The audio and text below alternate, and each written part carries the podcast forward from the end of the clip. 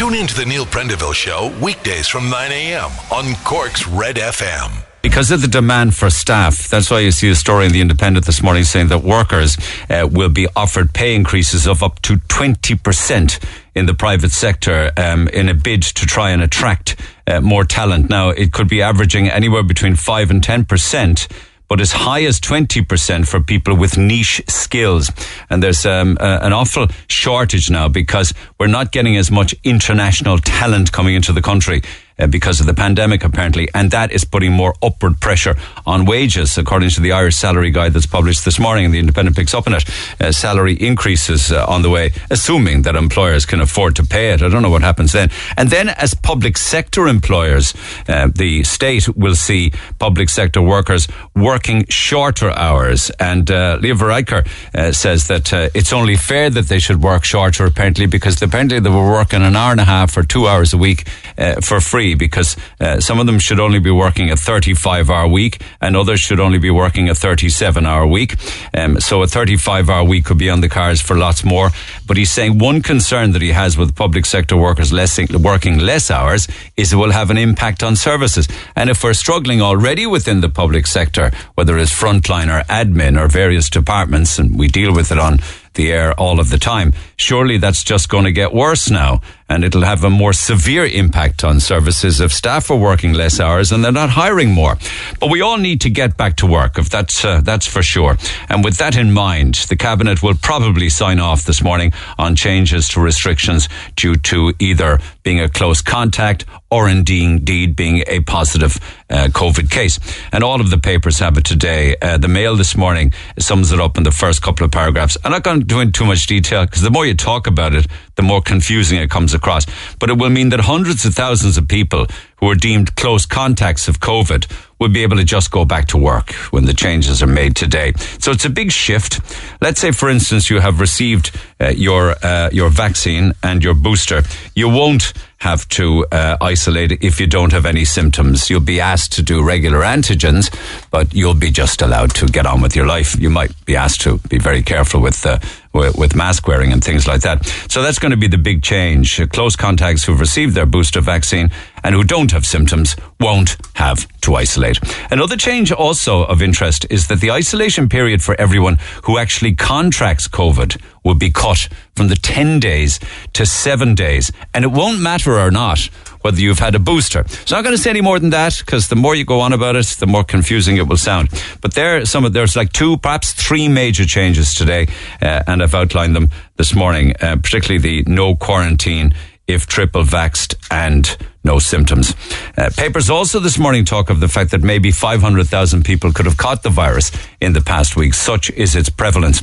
Um, and that's not just here in Ireland. They're figuring that it could be the case in many European countries that their numbers are much, much, much, much higher. Uh, than, say, for instance, has ever been reported. So the red tops and the courts, uh, the, the, the uh, papers pick up on that this morning. Uh, Novak Jacob, he, I mean, he's known as the Joker, uh, but I suppose the joke is kind of wearing off now because uh, he's back in the news, Djokovic, with regards to the form that he filled out um, when he was uh, applying for a visa to come into Australia to play the tennis. Now, um, uh, the papers this morning are saying that he could face jail because of claims that he lied on the visa form. Now, the only thing about this is that he may not have filled the form out himself. Now, it's an online form, and you can do it online apparently. And it could have been a staff member of his or a team member of his that actually filled it in. Problem being, uh, two things. He didn't answer the, some of the questions honestly and correctly. One fact that we know is that he did a, a, media interview the day after he tested positive and didn't say it to anybody. And also, he answered a question Will you be traveling anywhere in the two weeks before you come to Australia? And they ticked the no box to that, but actually went from Spain to Serbia uh, back to Spain and then flew to Australia. So on that basis, that could get him into trouble. And the chances of him playing in the Australia next week are getting slimmer and slimmer. In fact, that's why the papers this morning that he say he could face jail. Here on Leeside, we'll be drilling into publicans and pubs in the coming days. I'd like to talk to more publicans in the coming few days if possible. And we'll start that this morning uh, with regards to the eight o'clock closing. It's interesting. The Echo says that the boss of the Shelburne bar, Philip Gillivan, says that he thinks they should be able to serve outside normal trading hours, outdoors, none of this eight o'clock outside, he's saying. And Colin O'Connor, who runs Costigan's on Washington Street, said he thinks the restrictions to closing times should be relaxed slowly. Uh, does eight o'clock make any sense? We'll be asking that question a little later on this morning. And there's still endless confusion with regards to the leaving certificate. I know I did a lot on this over the past couple of days, but it makes the times again today because the state examination commissioner is saying that they wouldn't recommend and it won't be possible to do a hybrid leaving cert exam, which would be uh, um, a choice between credited accredited grades and sitting the written exams. But they're also, and that of course that's related to the pandemic, much to do with uh, the partying that goes on um, on both sides of the Irish Sea, because Boris Johnson's in a lot of hot water about the events of last May and whether he and his he and his wife were actually at the garden party or not. And everybody is clamouring to ask to get Johnson to say sorry, to admit that he was there. And uh, he is just not at all interested in saying anything. And they say that he's hiding behind this uh, internal uh, political investigation into it. Uh, but we had our own one as well, of course, where we had Irish civil servants snapped at a COVID rule breaking bash and quaffing champagne in the Department of, of Foreign Affairs. Uh, and that makes the papers this morning with the red tops dealing with it. Uh, the Sun this morning says at least six of those at the COVID breaking bash have been promoted at the Department of Foreign Affairs, and that's an interesting one. On Leeside, then um, there was a council meeting last night where they were told that there is an in- there's an increase in refusals of homes offered under the choice-based letting scheme. That more people than ever now are actually refusing and turning down houses that they're being offered, uh, and um, the stories picked up. Um, uh, by this morning's Echo, where they quote Fianna Fáil councillor Terry Shannon. He says, "In what we're told is the middle of a housing crisis, for people to be ref- refusing homes, many of them at the very last stages." When they've first of all bidded on the unit and have gone right through all of the various interviews and Garda vetting, and then all of a sudden, at the very last, to refuse the house. I mean, I don't understand it. Um, oh, incidentally, also, uh, the Examiner carries a story today on an interview that I did with uh, Ken O'Flynn some time back, the Cork City Councillor. Now, that interview then became uh, the subject of a complaint by the Cork Travellers Women's Network. It had to do with um, the Spring Lane halting site at the time. And it went to the Broadcast Complaints Commission, and there was a hearing regarding that. And the Broadcasting Authority of Ireland um, partially upheld the complaint against the show uh, for that segment, that interview with Ken O'Flynn. They deemed it that we that uh, the interview uh, and I and Ken O'Flynn and the actual content of the interview stigmatized travellers in the conversation and the questions and answers regarding the topic of uh, uh, of, of, Spring Lane. So that makes this morning's uh, Examiner, where they say Neil Prendeville show stigmatized tra- travellers, according to the Broadcast Authority of Ireland. Also, um, you may have noticed that there are fewer and fewer second-hand cars on the market these days. Um, I can't understand for a moment how, if somebody could please explain to me, how, even with the shortage of second-hand cars, how could some second-hand cars be now more valuable than their new counterparts? So the new version of the car is cheaper than the second-hand version of the car. I mean, that's mind-boggling. According, apparently, DoneDeal have some report out saying there's such a shortage of second-hand cars um, that uh, the the prices have gone up by I don't know fifty or sixty percent on a second-hand car. Uh, it's astonishing. And also, listen, there is good news. You're going to get an extra bank holiday um, next year. It will fall around the St. Patrick's weekend. In fact, it will dovetail onto March 17th. So March 18th will also be a bank holiday. So you got not just one, but two. And Elvis Costello has asked radio stations to stop playing Oliver's Army. He doesn't want them to beep out the offending line in the chorus. He just wants them to stop. Um, he has cancelled it himself. He says he's never singing it again. If you know the song, uh, you'll know that it has to do with the troubles in Northern Ireland and it has a racial slur in it where he uses the N word. So he ain't going to play it anymore. He thought about changing the lyrics of the song. He decided not to bother and he's just come out and said it would be even worse if you bleep the song. So for God's sake, just don't play it anymore. And he won't be playing it neither. And we did a lot on best before dates on the show the other day, particularly with regards to milk. There's more on best before dates in the sun this morning, which I'll come back to a little later on. But one interesting story. If you chop onions and you are one of those people who just absolutely balls with tears because of the onions, there's good news for you. There's a new onion now developed. It's called a sunion. It's called a sunion. And for those of you that have tried all sorts of tricks at home to stop the tears trickling down your face when cutting an onion, a new super sweet version of the onion, the sunion, is the first truly tearless variety. 25 years of crossbreeding onions, apparently. And they eventually have come up with one that won't affect you in the tear department. I don't know um, about that. Uh, I mean, like you don't like you don't want a, an onion that's sweeter than the onion already. I mean, you know, like you're going to turn it into an apple at some stage. I mean, people um, have come up with all sorts of ways of, uh, you know, avoiding the tears. And some freeze the onion first. Others chop them under running water. Other people wear swimming goggles. Um, and another person even said, keep a piece of bread in your mouth while cutting it.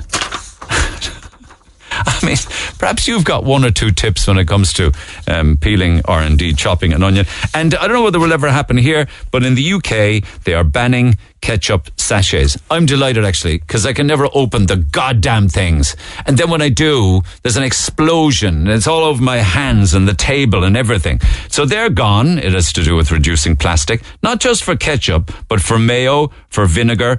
They call them condiments, don't they? Mayo, vinegar, mustard, ketchup. Um, but the sachet is gone, lads. The Neil Prendeville Show. Uh, the double, you're saying the double bank holiday is this. Oh, yeah, for God's sake, it's 2022. Sorry about that. My head. And and my four year old and three year old also have trouble opening the ketchup, so you're in, you're in good company. It's unreal, isn't it? And as, as I'm getting older, uh, I don't know why, because I'm as fit as a butcher's dog, but I'm having more trouble these days opening jars. What's I that? know. Well, you know, I, I learned a hack on that. You know, do you just get a, a sharp knife and, and pop the the middle of the jar and it opens. It The downside to that is Yeah. the food then will perish faster because there's air getting into it. Ah, yeah, but like, oh yeah, I see what Do you you're see saying. what I'm yeah, saying? I'm yeah. kind of just thinking of. You can bang and a things hole like in the that. top of Yeah. it for sure with a knife, but uh, y- you're going to get green furry stuff in it faster then. I, I have to say I have no problem opening jars. I have a really strong wrist for some reason. what it is. I mean, Yeah. is it my wrists are going or what? I don't know, I don't know, but I don't get the ketchup thing myself. As I say, the three and four year olds have issue with it, all right, but I, don't. I, But don't you find that the ketchup sachets, where they say tear here, they don't work. You have to do it with your teeth. I, I, I don't know. I've, I'm only thinking uh, the only time I'd ever have them, which would be rare, is a McDonald's, and I've no issue because it's kind of at the site. But just to correct you again on something else, Oh, what the double start. bank holidays this year. It's the 17th and 18th of March, so we've a nice. I forgot it's the new year. Sunday. I, Yeah, I- I got it into my head that March is next year, I but know, it's actually all in two months' time. I'm still back in 2020. And then St. Bridget's Day from next year, which is the 1st of Feb, will be a bank holiday every year. Oh, so it's only this year they're giving a double whammy at St. Patrick's and then Yes. changing it from next year? Yeah, that's it. well done. You've been very good for the last two years. Yeah, there you go. Off you go now. Here's a day for you. Lines open. You can text 086 810 4106. Pick up the phone on 0818 104 106. And as I said, I want to talk with publicans in the coming days. And what better way to start with regards to publicans and how they're finding things than with Paul Montgomery um, from Clancy's. And he joins me on the phone. Paul, good morning. Firstly, as, a, as an aside, do you have any opinion at all on these bloody ketchup sachets? Is it better that we see the back of them and go back to the old fashioned bottles, or what's the story there? Because I'm damned if I can open them. I, I kind of lost you there now after the Sunions. I kind of tuned out. I must, I must admit now, anyway. So. Anyway, you are saying batten down the hatches. It's going to be a rough ride. You said that up to 70 to 80% of your business was decimated. Are you talking about um, Clancy's, King's, and Conway's Yard? All of them? Yeah, well, if you if you take the if you take the trade as a whole in the city, and I suppose our trade reflects, I think most you know most places, and we're fortunate enough to still have a certain amount of football in the city, but. Um, two out of our premises, we've we have we've had to close them down, and it just wouldn't be viable to open. So, what is that? Would that be Conway's and uh, and Atlas? Um, um, uh, on, on Princes Street, we have King's at the top of the street near the South Mall, which we only opened last year as a, as a restaurant. And um, then we have Atlas in Marlborough Street, which is adjoining Clancy's in Marlborough Street. So and even that has a good street um, scape and has good, you know, street business and had during the summertime. But obviously with the winter time, it's a bit different, you know, and um, with all the do's and don'ts, we can't. It's just, it's just not viable to keep them to keep them open, even with with support and everything else. So, and a lot of it is natural footfall um, that you don't have in January and February. But there's no doubt about it. Um, from Christmas time, from the 20th of January, when hours were reduced, more people were told just not to come into the city, and they were told not to socialise and not to come into venues. And you can't blame people for um, through Christmas and even now Yeah. that are that are, are still quite quite afraid, and people are listening to public health advice and every age. So. You know, those it's the perfect storm to keep people away from from. But did it not? Did it not mean for people who wanted to have a few pints, and I suppose during the week is different to the weekend. But did it not mean that they just came out earlier? No. Well, to a certain degree, Neil, like you, you, you'll have. Um, I mean, people, people are. The holiday season is over now, so you're, you're not going to get anybody coming into um, Princes Street or even on Oliver Plunkett Street and wanting to go for a couple of drinks at three o'clock uh, in, in the daytime now. Mm, I know. So, Yeah. you know, I mean, the streets and the shops are quiet. Uh, I mean, you look up and down the street at the moment. I mean, we'll we'll get a bit of a burst from students coming back again next next week, and maybe they'll come out a bit earlier. But um, in general, people have spoken with their feet and they've stayed at home. So, I mean, that's that's pretty much now. It was interesting last night and, and Monday night in Clancy's and even in Conway there, there was quite a few younger people out. I think people are trickling back maybe for the universities. Yeah. That's, that's good. And people going out for food. We've, we've certainly have a- a good food trade still and we're very pleased with what we have.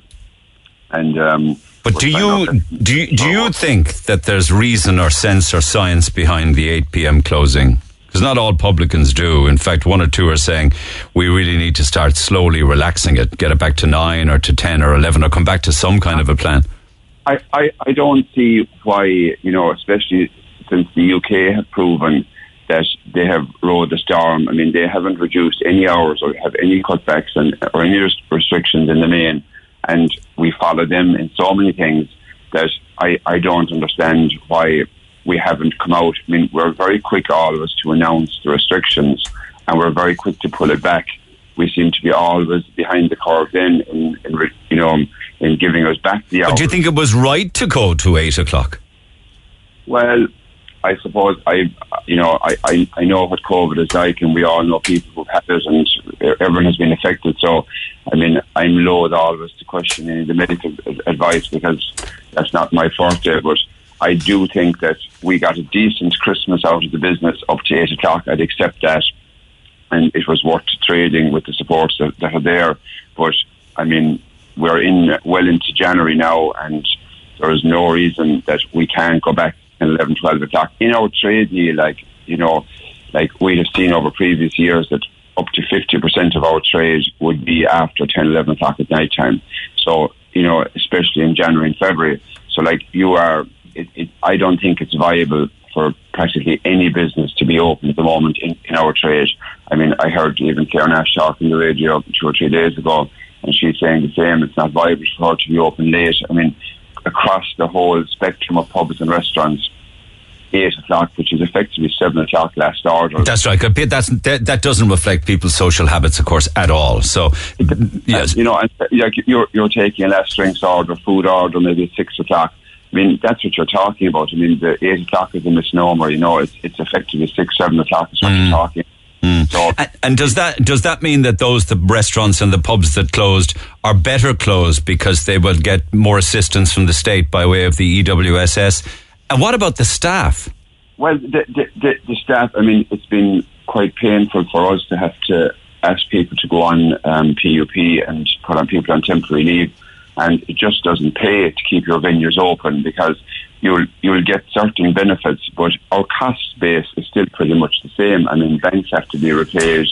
Um, you But know, it can't be if you're not Yeah. getting stock, for instance. So they would have to reduce, wouldn't it? Well, well, you see, in any decent sized venue, it's going to be costly to open. You know, I mean, everyone knows that. It doesn't matter once you turn the lights on and you, you ramp up the machine every day, you have to, you're going to be incurring costs. And I mean, everyone in our trade has borrowings and they still have to be met. I mean, there is no um, leeway from the banks. There is no, I mean, the supports are minimal. That's the that's the fact. And like we have to get real in our industry. Ah, yeah, but staff costs would have been would be way down. Food costs would be way down. Drink purchases would be way down. Yes, I mean that, that that's that's there, but I mean the trade is also you could be at ten percent of your normal trade at the moment. So I mean, like it's fairly relative, you know. So there, there's there's no unless unless our trade has a decent Friday and Saturday night, we're at nothing. And I mean, we have to get back to that very soon. The maths are very simple. If we don't have later hours opening, especially the weekends, like we like we won't even survive, and trade won't survive. I mean, we're heading very quickly. You're coming to spring into Patrick's Day and onwards, where traditionally we, we do trade and we need to be having our tourists and our visitors back. So we need to be giving the message out very soon that hours will be extending and we'll be ramping up the trade. Yeah, well, he, he, he Micheál Martin did rule that out in a question that he was asked there the other day, not in the not in the short to medium term, I think. Um, uh, also, of course, we also heard that um, the numbers that we're hearing out with regards to positive cases, if we're saying 20 to 24,000 a day, that's wildly inaccurate. They're reporting it could have been as high as half a million last week. It's an astonishing yeah, number. Well, the, the one thing about all that is, of course, is that we see with our staff, we had a lot of people out with COVID at Christmas time and the first couple of days of January, but they're all back now. So, like, you know, my own doctor, Andrew Crosby, tells me that there's 60,000 requests a day for, for PCR tests. So if, if you take it that all those people have been infected and are coming back into Yeah. the workforce and back out there, that's hope as well on the other side because there must we must have millions of people through Omicron now at this stage. So, but I, I'm, you know, I, I think that we have people. Okay, we have a lot of people in PUP, but people want to work and people want to be back at work. And the, the danger, of course, now again is that we're at the fourth or fifth wave of putting people in PUP and losing people in the industry. So, And as you lose people in the industry, then does that mean the people that you're recruiting are, are very raw or untrained or not best suited to the job? Of course, yeah. I mean, like, there's a whole training piece that, you know, there again, but, like, it's even disappointing this morning talking to some of my own team saying that who's gone on the PUP extra and that, and, and I'm going, you know, we, we really would love those to stay working, but, like, we can't give them the hours and you can't blame them, and some of them are in college and doing masters and everything else, and I think they make their decisions now for the rest of the year, and they're saying, look, we can't be starting back and forth with no certainty going back. Yeah. And just, it's disappointing. I, I you know, They're getting other jobs in other places? they are, of course, you know, and and there there is other work out there, and people just change their mind and they just get demoralised, and it's just hard to change that. I mean, we'll we'll do our best. We have our own team meetings, and we try and keep people keep people's spirits up and promise them, you know, things will get better, and we want people coming out, and we'll go on our own. We'll have initiatives, you know, right throughout the next few weeks to even encourage people to come in to us, you know, up to the six, seven, eight o'clock piece. So that will that goes without saying. We'll keep doing that, but there has to be a clear roadmap coming back now. And I think every other country in the world has a roadmap to get back to trade, give us back a couple of extra hours now, up to 10, 11, 12 o'clock at night time. We've got to start building this back up again. And nobody is talking about it now. I, I even fear our own industry. There's nobody from our associations even talking about giving us back the hours. And you asked me earlier, do I think it's the right thing? Well, I certainly think it's the right thing now. Whatever about putting us back into 20th December, it's the right thing now to start letting us trade a bit longer, especially into the weekends. And with so many people having contacted the virus, contractors now, we should be able to allow people back out again that have been through um, COVID, and it should make for a better base of customers for us and a safer base of customers. Okay. to come out. Okay. Uh, just on a, one point in that regard, Philip Gillivan up at the Shelburne Bar is saying that they should be able to serve um, until the old closing time outdoors. Say that could be eleven o'clock or midnight or whatever. Outdoors, um, and we and we know that there are a lot of pubs and restaurants who have very good outdoor facilities with heaters and everything. Is that something that you would think should be suggested or, or rolled out? Outdoors should go back to a later closing. I mean, any, anything you know, you're you're you're probably have a, a bigger public order issue that that we saw last year. You know, whether it's Kennedy Quay or whatever. I mean, that's that's something that I'm not sure if the Gardaí would would welcome it. But I mean, anything would be an improvement to say, okay, let's let's start cranking up the machine again, and let's start getting people out and encouraging people to go out rather than the message now all the time saying, don't go out, don't go into pubs, don't go into restaurants. But shouldn't you be encouraging them at, anyway with, with special offers or two for ones or some kind of deals?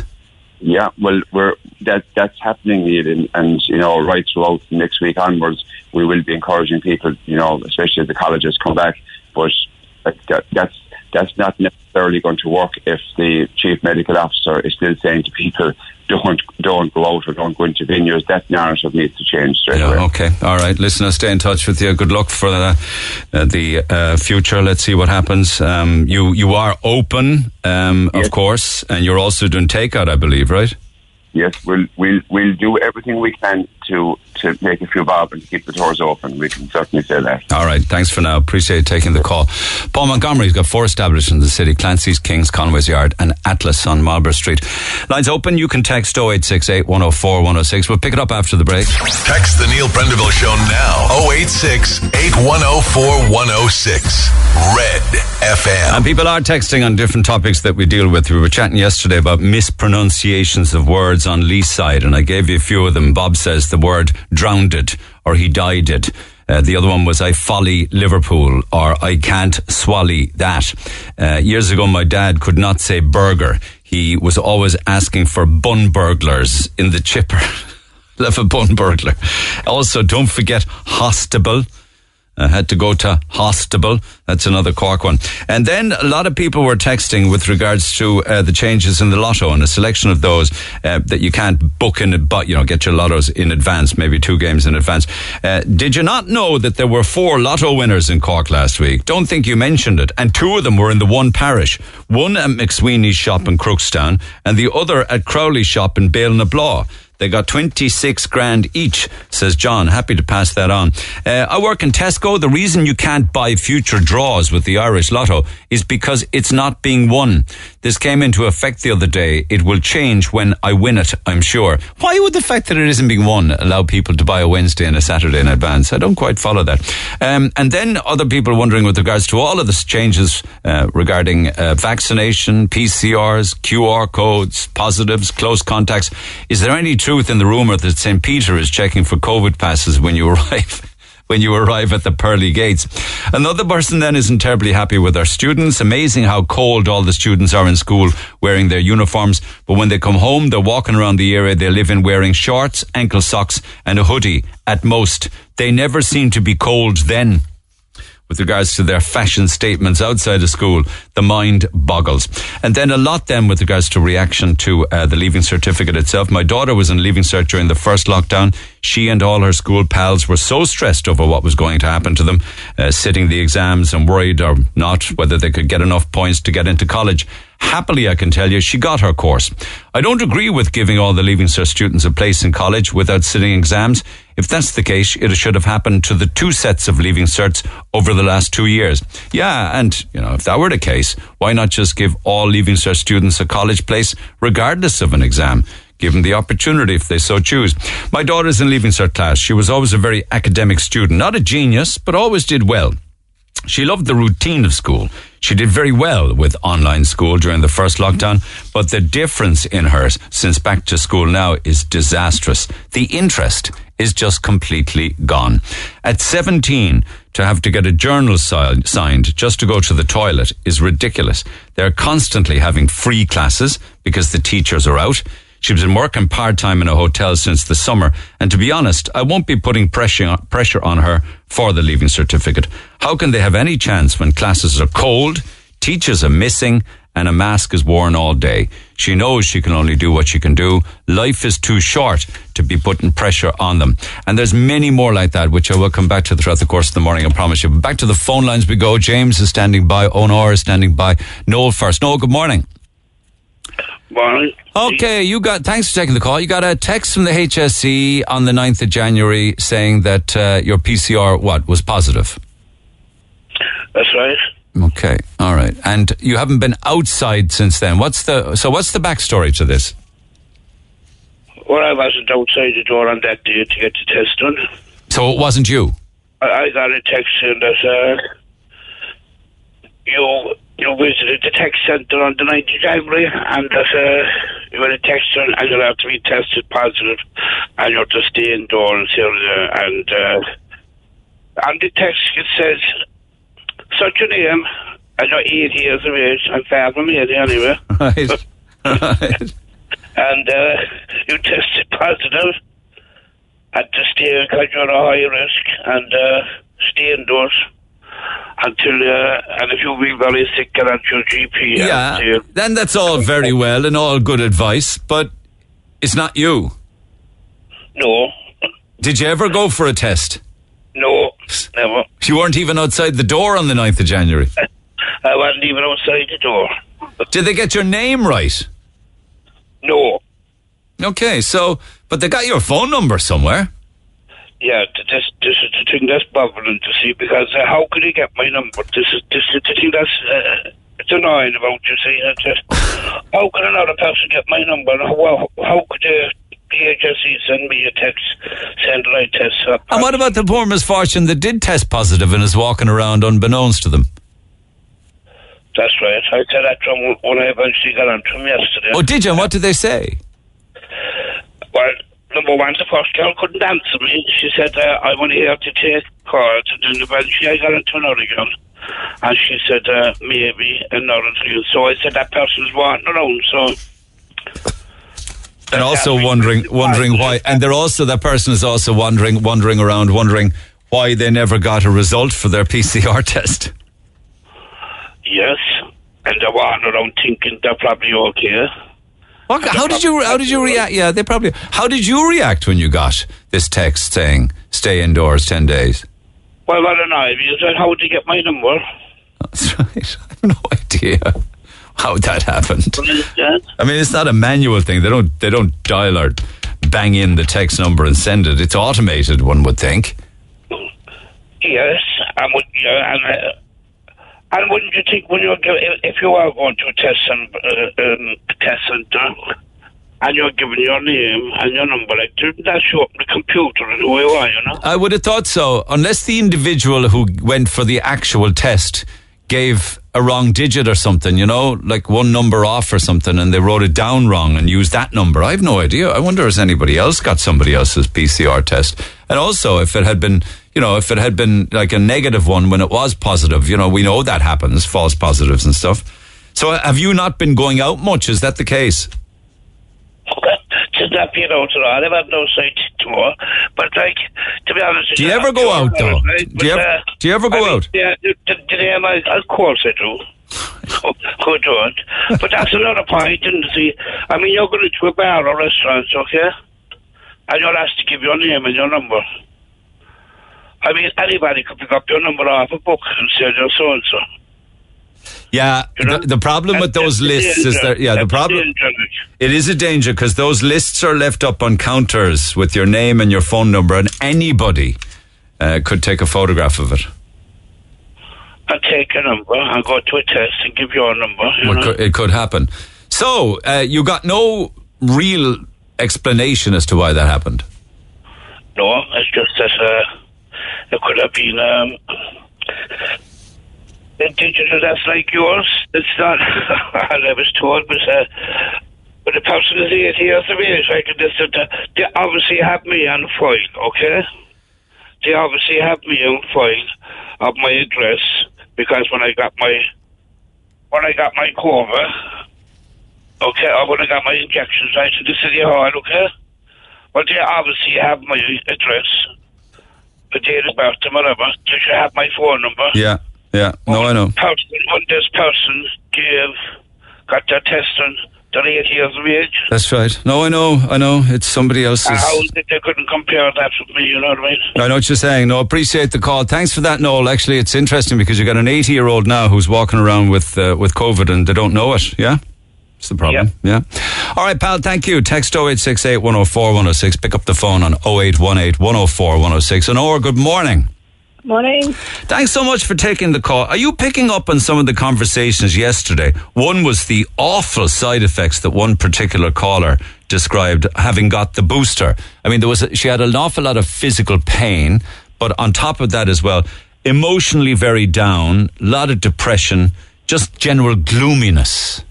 Um, yeah. Um, well, I I'm going for my test tomorrow. It took me hours to get it, and even now I feel emotional and obviously I did a positive antigen test, and you probably hear it in my voice because you know me. It's not, you don't sound well.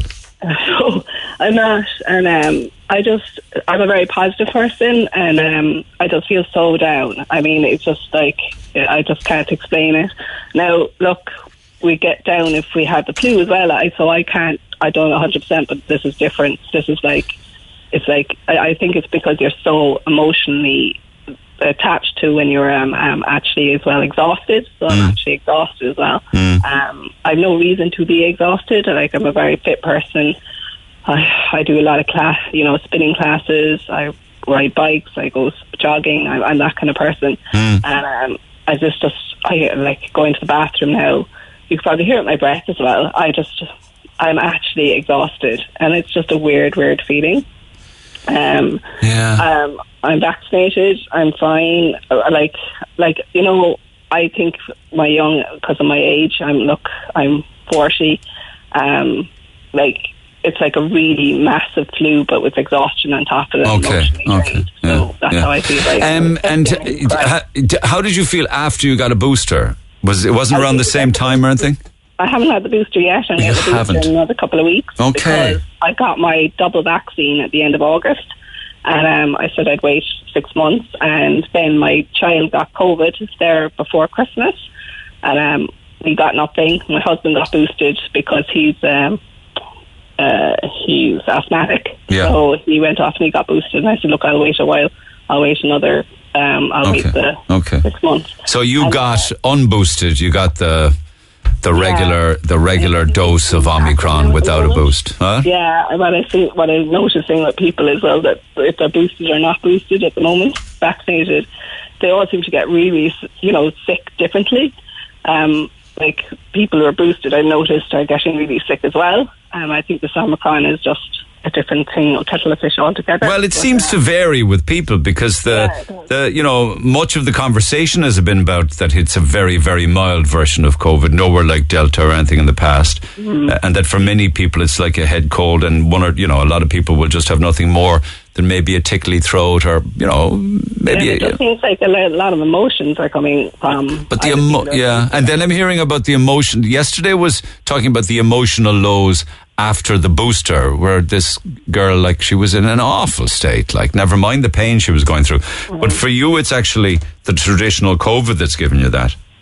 Yeah, uh, well, we don't even know what one it is, you know, if it's Omicron or Delta, obviously, but I am double vaccinated. As I said, my child had COVID only uh, just before Christmas. She had no symptoms at all, you know? Um, she was a bit tired, but nothing at all. And she's 10. Um, so we, would, we wouldn't have even got her tested, and we wouldn't have all got tested um, just before Christmas if we didn't have the close contact from the school. So when we got the close contact, we all went up I know. and um, then it was like she had COVID. Yeah. So she would have been fine. Um, but I just don't think people realise that, you know, how depressing, you know, how depressed you are. And I think it might be because of just all the exhaustion that comes with it. But is it the kind of exhaustion or feelings that you got from flu? Um, no, I don't think so. No? I think this is more of um, more of a just. It's just different. It's just like it's like depression, I suppose. Um, uh, it's because you know you you could you could be lying there and you're just functioning. You know, you're just thinking about something stupid. You know, and it could be like, oh Jesus, are the bins out? You know, do they know the bins are out? You know, and then you're texting them, and then you're like, looking That's out the window that's that's anyway, you know? anxiousness. Yeah, anxiousness. Yeah, yeah, yeah. And you know, it's the guilt as well. There's this awful state of guilt. Um, you know, like because now my child's now not going to school because they're all close contacts now, and my husband can't go back to work. And you know, it's like That's getting you down. There's a sense of responsibility. Yeah, yeah, yeah, And I think I, I don't know if I'm speaking for all women here, but like.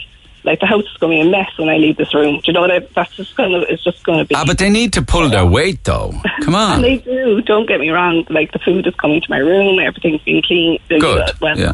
you know, but still, it's not the same. You know, when you're the runner of the house, like I feel guilty about not being in work. Do you know that kind of way? So, Yeah, yeah. like, you shouldn't, though. It's easy for me to say you shouldn't. I know because you're going through it. But Yeah, you know this. and then you're in the hospitality business as well. You know, like it's all hands on deck at the moment. You know, um, like I, like I, to be honest, I just put my hands up. I said, you know, I might be vaccinated, but I will do the antigen tests for the sake of others.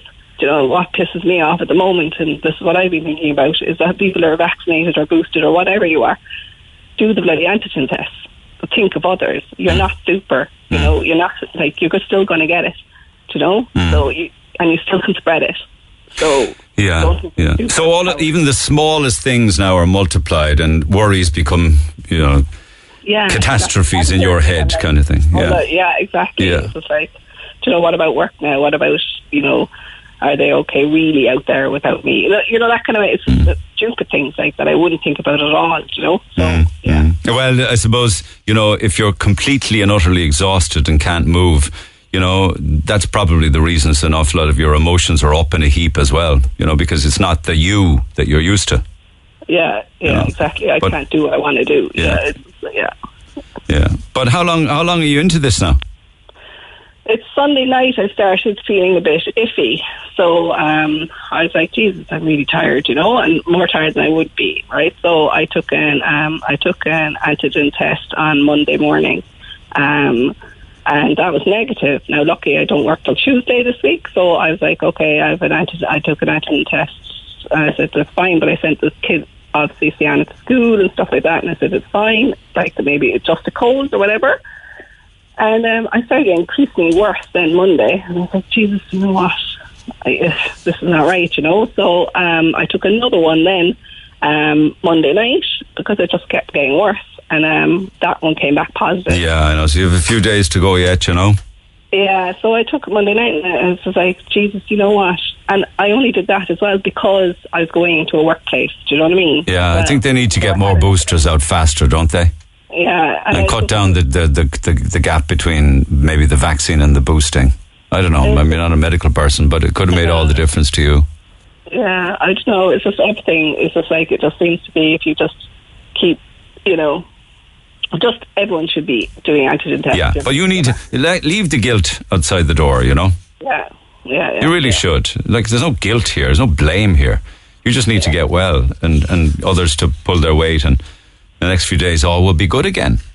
Yeah, no, but it's just I suppose it's just. It's, I suppose when you're in that emotional place at the moment, it's just like you're just sitting back going, you know yourself. Yeah, hang in there. Hang in there. All will be well in time. You'll be back to your old self. Yeah, yeah. You'll be running half marathons before you know it. Maybe even full marathons. Yeah, Be kayaking and whitewater rafting and all sorts of things. yeah can't wait. All right. Cheers, Honor. Look after yourself. Take care. Back after the break. Call the Neil Prendeville Show now on the new number 0818 104 106. Just wanted to text in. Please don't give out my details, but uh, just want to say to everyone today going through a hard day or is thinking today that's a bad day and tomorrow will be worse. Tomorrow is always a better day. And always keep your head held high. Stay strong. I just want to make people smile today and help people get through their hard days. That's a lovely text to get, and it's even nicer to pass it on. Uh, there's that and lots more besides. Uh, an interesting one actually from the Togher area. I'm living near Centra in Togher, where the roadworks have been going on since God knows when. And yes, they are annoying. And recently they started working through the night. I didn't think they could do that.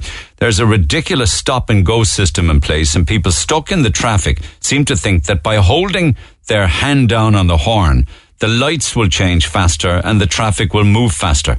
I wonder if you guys could post something requesting people to have a bit of cop on and patience. This is a residential area. Yeah, that's near the Centra in Togher. Uh, and there's another one. I'm living near Centra in Togher where the roadworks have been going on since God knows when. And yes, they are annoying and recently started working through the night.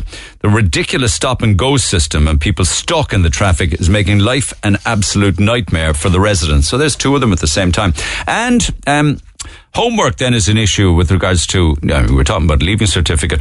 Interesting text here. Can you ask your listeners, are schools providing homework online for students isolating? My secondary school kids are isolating and have had zero work provided. One is in third year and hasn't had a full year in secondary school ever. Isn't that amazing? The third years never really had a traditional school year. Yet we will have pre-exams in a few weeks. I understand schools are under pressure with staff absences, so free classes is another issue facing our kids.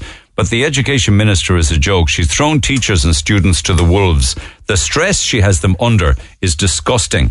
Uh, I don't know um, whether or not any kind of plan is in place. I imagine that might vary from school to school with regards to kids that can't go in.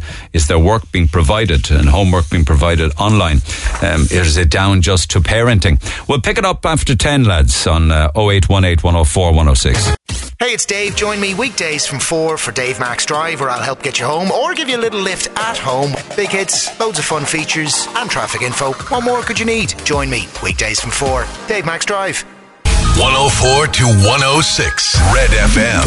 This is the Neil Prendeville Show. And a new year, new you. We want to kickstart 2022 with vouchers from Satori Clinic Cork. They're based at Langford Row on the south side of the city, just there next to uh, Summerhill South.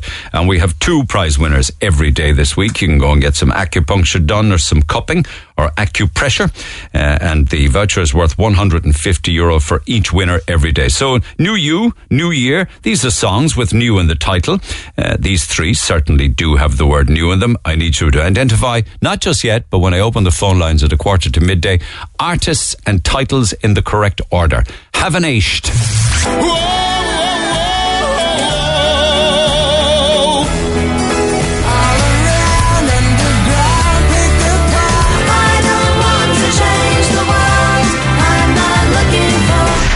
There you go. Those three songs, artists and titles, three crackers. Uh, and I'll open the phone lines at around about 10 minutes to midday. Don't worry if you missed any. I'll come back to it again a little later on and give it another run. Just one quick one then on Leaving Cert. Just wanted to comment on this year's Leaving Cert exam. Students are not getting their courses covered. Teachers are absent. My son attends a brilliant school in North Cork and is a good student. He's doing all higher level subject and was without an Irish teacher for two months before Christmas. And this teacher was not replaced ever. Uh, there were days that he could only be going in for one class, one teacher. His teachers are excellent, and this pandemic is nobody's fault. They're not snowflakes, as your listeners seem to call them. Uh, I'd like to see anyone else attempt to sit an exam without adequate preparation. Anything in life without adequate preparation. My son's biggest fear is what happens if he gets COVID on the 4th of June and there's no backup plan. Uh, this is their only stab at a future in education and a chance to go on to third level. Be kind, people, and consider the feelings of these young people who are who are um, who you are slating on air. Um, Somebody else suggesting that any idea of students protesting nationally on any given day is insane. And that was from a conversation I had yesterday uh, with Mick Barry. With regards then to college choices, and we dealt with this quite a bit, as to whether students are actually picking college courses that they want to follow as a career path. And unfortunately, a lot don't. And many others are chasing points as opposed to chasing what they want to do with the rest of their life. And I was saying that law isn't, I'm told, as, um, as, uh, you know, I suppose uh, it's not as uh, lucrative, perhaps, is a way of putting it, as it's been down through the years, and maybe it's saturated. Uh, and I was talking about that yesterday, and I got a text in from a barrister who said, uh, "I wouldn't necessarily agree law is saturated." I'm a barrister, however, I am based out of Dublin, where it's harder to create your own niche. He says the bar is down about, I don't know whether it's he or she, to be honest, the bar is down 20% in the last decade and has found a maintainable level now, and it's quite a good job. But if you can be more than just am- academic, it's better for you in law because pure academics fail in law. Uh, Neil, you also mentioned the FE1s, the exams. They are saturated, and that's a money machine for the Law Society. Can't give out my details as we have restrictions imposed on what barristers can say to the media. Uh, but thank you for the text nonetheless, and people can text 086 8104 106, and we'll come back to more calls, texts, and comments throughout the course of the morning. I was talking uh, yesterday morning about a Sunday Times report at the weekend that was looking at the Dublin um, um, housing market and they broke it down um, by um, you know different, I suppose, parishes, um, suburbs, you know, satellite towns and villages. And Dublin itself. And they were looking at the increase in property prices and the amount of money you needed for deposit and how high prices had gone in Dublin and where the dearest three bedroom semi could be had in the Dublin area. Um, the, the dearest, incidentally, was a three bedroom house in Ranelagh that came in at 1.15 million euro for a three bed semi. Ballsbridge was coming in at just under a million and Rathmines, kind of the areas you'd expect. So that was all very well. But I was thinking, why don't we try and work out exactly what the same um, comparables would be in the Cork area. So we asked Sean McCarthy, who's the director at ERA Downey McCarthy, to take a look at it at first with regards to areas like Ballincolligan, Douglas and Glanmire and Togher and Rochestown, Bishopstown, Blarney, areas like that. Uh, happy to say he put some work into it yesterday and he joins me by phone. Sean, good morning. Good morning, Neil. Happy New Year to And you too. So I suppose we were primarily looking at three bedroom semis, you know? Um, and, and uh, just off the bat, what kind of percentage increase would there be, say, on this time last year? Well, Daft would suggest that Cork has risen by 5.5% across the board, but that's an average uh, increase, I would suggest. Three bedroom semis is definitely the high demand uh, uh, asset at the moment. Uh, you know, the, we've seen significant activity in the property market in 2021. I suppose it's probably been fueled by, uh, you know, huge demand and lack of supply is the Yeah. key issue. Yeah. You have pandemic savings coming into the equation, whereas people have had a long time now to save uh, uh, for deposits and that. And a lot of people then, I suppose, have revalued their lives in terms of working from home and maybe getting out of, of the nest at home and, and you know, and uh, getting a place of their own. But what has taken us, I suppose, a little bit by surprise is the pace of activity. You know, pre uh, pandemic, you know, we would have been you know, probably taken three or four months maybe to sale agree a property, whereas now it's kind of six to six or seven weeks, and it, it, the deal is done. Really, you know. Why is it being done so much faster? Because we were notoriously slow in this country. Yeah, demand, simply demand, and lack of supply. You know, we've had bidding situations, like you mentioned. There are various areas around the city. We've had pre-Christmas there. We had a place in the Lough. We put it on at two ninety five and had three ninety five. With a place in Frankfield, again put it on three hundred thousand, made three seventy. But what has probably been a big talking point among the auctioneers is the the um, older style three and four bedroom semis in places like Douglas and Beaumont and Ballintemple and Blackrock now for in particular. I mean, we've had three bedroom semis there. We pitched them at uh, four twenty five, and that'd be based on comparable evidence of places that had previously sold in the area. Yeah. and they have uh, made in excess of five hundred thousand. And people are looking. So would that be fair to say that, that they would have got 425 in the Blackrock area last year, but they now get five, they'll now get half a million? Yeah, you know, we've a lot of bedroom semis that in, in those areas have made in excess of uh, uh, 500,000, half a million, 525 in one case. Now, these are houses that probably need another 150, maybe 200,000 spent on them to bring up to modern standards. But I suppose the people are looking at houses for life, the location is what they're looking for, and those older style, style houses tend to have bigger plot sizes so they Now can extend to the size of superb that. point because the Sunday Times investigation found that one of the big must-haves for people are large gardens. Yeah. They obviously have family in mind there. family in mind and work from home. So they have an option to, you know, to extend the property or maybe put an office out the back of the in, in the garden. That's a big plus. Because as the decades went on, now you're talking about houses there in, in many of those areas that were built in the 50s and 60s with enormous gardens. But as the decades passed, the gardens got smaller and smaller in houses, didn't they? And and and left, you know, it left people with less options in terms of extending the properties. You know, if they had a three bedroom semi, it just wasn't possible to make that into a four bedroom semi, and that's what people are looking for. As I say, they're looking for houses for life that they can settle down with their family. You know, and uh, it, it, it just gives them more options, really. You know. Okay, so what typically happens when a house comes on the market? Say the figure of 295 that went eventually and sold for 395.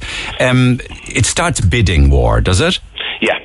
Um, we can tell very early on in, in terms of the activity. You know, as soon as we launch it, emails started coming uh, coming in, the phone starts ringing. We start, uh, you know, arranging viewings. You know, typically you could have, you know, eight or ten viewings on, on, on one property in an afternoon, um, and then the, the bidding starts coming in. You know, we will look for proof of funds from uh, all of the, our bidders um, when they are uh, when they're bidding, and you know, they all have mortgage approved now at this stage. They're all at that stage. To be fair to them, and uh, the bidding just takes off, and you know, it can go up in tranches of five thousand, it can go up tranches of ten thousand uh, and more. You know. And um, and and slowly but surely, as the five and the ten grands go up, people b- drop off, do they? And, Correct. You, and are you usually left then with a couple at the end? Is it? you're typically left with maybe two or three bidders at the end. Yes, Okay. you might you might have you know eight or ten bidders initially, but then typically it.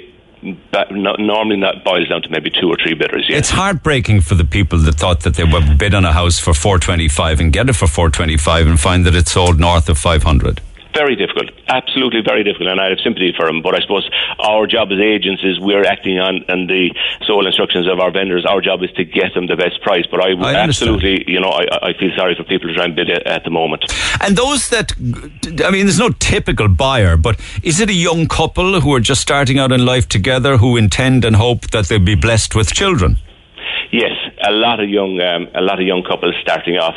Um, you have, you, you, you still have landlords buying properties as well, which is interesting. You know, you have some landlords leaving the, the property market. Uh, you know, they may be older, they may have properties a long time. Regulation probably isn't helping them. You know, they'll be taxed on the income. But you have a lot of new landlords entering the property as well through their pension schemes and buying property through pensions.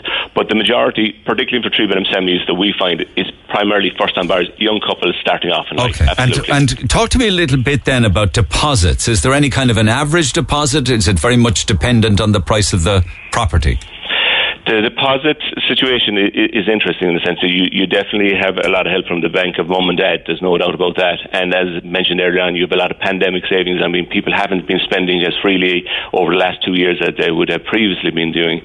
Uh, so, you know, uh, you know, a lot of people would have large deposits, 50, 60, 100,000 euro deposit uh, going down on, on property. And, uh, you know, that wouldn't have been the case during the, you know, the Celtic Tiger. They'd have been borrowing 100% of the property Yeah. prices, which, which, which led to the crash. The average not the case, deposit that the Sunday Times found in Dublin was fifty-two and a half grand for a first-time buyer. That's twice what it was ten years ago. Yeah. I'm not a bit surprised at that, yeah, yeah, and I wouldn't be too far off that in Cork. It obviously would probably wouldn't be as large because the property prices aren't as uh, as as high. Okay. And the bank of mum and dad uh, is that is that tax efficient for mum and dad to give? I don't know. Is there an amount 10, 20, 30 grand? No, uh, look, I suppose the, all parents would want to look after their kids and make sure they get on the property market. So, you know, if they have the wherewithal to do that, that's certainly happening in, in, in the market without without a shadow of a doubt. And can you gift that money then tax free? You can, yeah. And is there a limit? Uh, you, that's not really our area of expertise. Yeah, I know. yeah, yeah, I but just want, I can. I can find, I can find that out. You- so, so as you move, then, uh, okay, we've had reference there, for instance, to the Beaumont property, four twenty-five. It went for over five hundred thousand, and you say there's hundred and fifty grand's work needs to go into it. On There some properties, yeah. yeah, Okay, then the other one in the Lough was three hundred, and it went for three seventy. Um, as, and, and would Rochestown be similar? Bishopstown be similar? Areas like that? Yeah, and again, older properties in Bishopstown, uh, uh, as we say, in some areas, and again, larger gardens, so it gives the people an option to, to build on and extend and give a bit more space. They, you know, they're high demand areas, absolutely. Okay. Uh, are they the highest demand areas, or would Montenotte be in there as well, or say, for instance, areas of Montenotte Mayfield or or um, Sunday's-Well? Yeah, Sundays well would be popular. Um, Montenotte would be popular. Uh, you know, we, we've seen huge men now in Beaumont, Ballintemple, Ballinbackrock in particular. I would suggest. You know. Okay. And when you move further out now, okay, to your Glanmires or your Yeah. road, to your you know Blarneys, Watergrass Hill, places like that. Talk to me about that. Yeah, like that again has probably taken us somewhat by surprise. East Cork commuter towns like Cobh, Carrick, Tool, Whitegate, and particularly Midleton. You know, three bedroom semis. You know, um, very high demand. We sold a place in Cobh there pre-Christmas, made almost three hundred thousand. That would have probably been two fifty. And we're dealing with three beds now, are we? three bedrooms. Yeah. So yeah, three two bedrooms. fifty sold for three hundred. It it would have made no, it made three hundred thousand in uh, just before Christmas, but in two thousand twenty, it would probably made two forty five, two fifty based on on on our research. Um, demand, there was huge demand for uh, Glanmire as well. We launched a new development, Richmond Rise in Sallybrook and Glanmire, uh, in um, in the autumn of last year. Three bedroom semis were starting for three hundred from three hundred seventy five thousand. Four bedroom semis were starting from four hundred and twenty five thousand, and phase one sold out immediately. That's a lot of money, isn't it? It's a lot of money. Yeah. Is it yeah. value for money though, or is it just that the needs must? These are A-rated properties. A fantastic development in, in Richmond Rise, in particular. They're new homes. They're energy efficient, and you know there's a premium without a shadow of a doubt a new home, and that's what people are looking for. You know. And of course, Glanmire is very accessible too, isn't it? As is Blarney, I suppose, because of um, you know road. Well, certainly Glanmire is with you know, Glanmire is very accessible. Absolutely, yeah, yeah, Yeah. absolutely. And, and yeah. you know all these areas then are, are are people looking at you know schools, creche facilities, you know shopping, um, you know traffic volume when they're looking at buying a house, or are they just just not interested in it, they just want a house? No, they're looking at all those things. You know, and, you know, a lot of it will come down from where they're originally from and things like that as well. But services in the area is a huge, uh, huge uh, factor when, when, when, when buying a property. But also, what's a big factor is the property itself. You know, um, and how that's presented. You know, energy rating, things like that come into into the equation. But you know, in terms of a property going to the market, uh, you know, for any people, anyone considering selling, how you present that property to the market is hugely important. You know, uh, staging it, presenting it properly, getting a bit of advice on that, that can make a significant difference. But why should it matter? Do you ever se- do you ever put a house on the market that never gets a bid? No. Right. So does it really matter that you clean the house or have fresh coffee brewing and all flowers on the table? If Neil, it makes a massive difference. We had a place uh, in, in, the, in the city centre last year, uh, a two-bedroom place. You know, it was nicely presented, but there was no furniture whatsoever in the property. That was just the way it was. It was vacant. All the, the, the stuff was removed.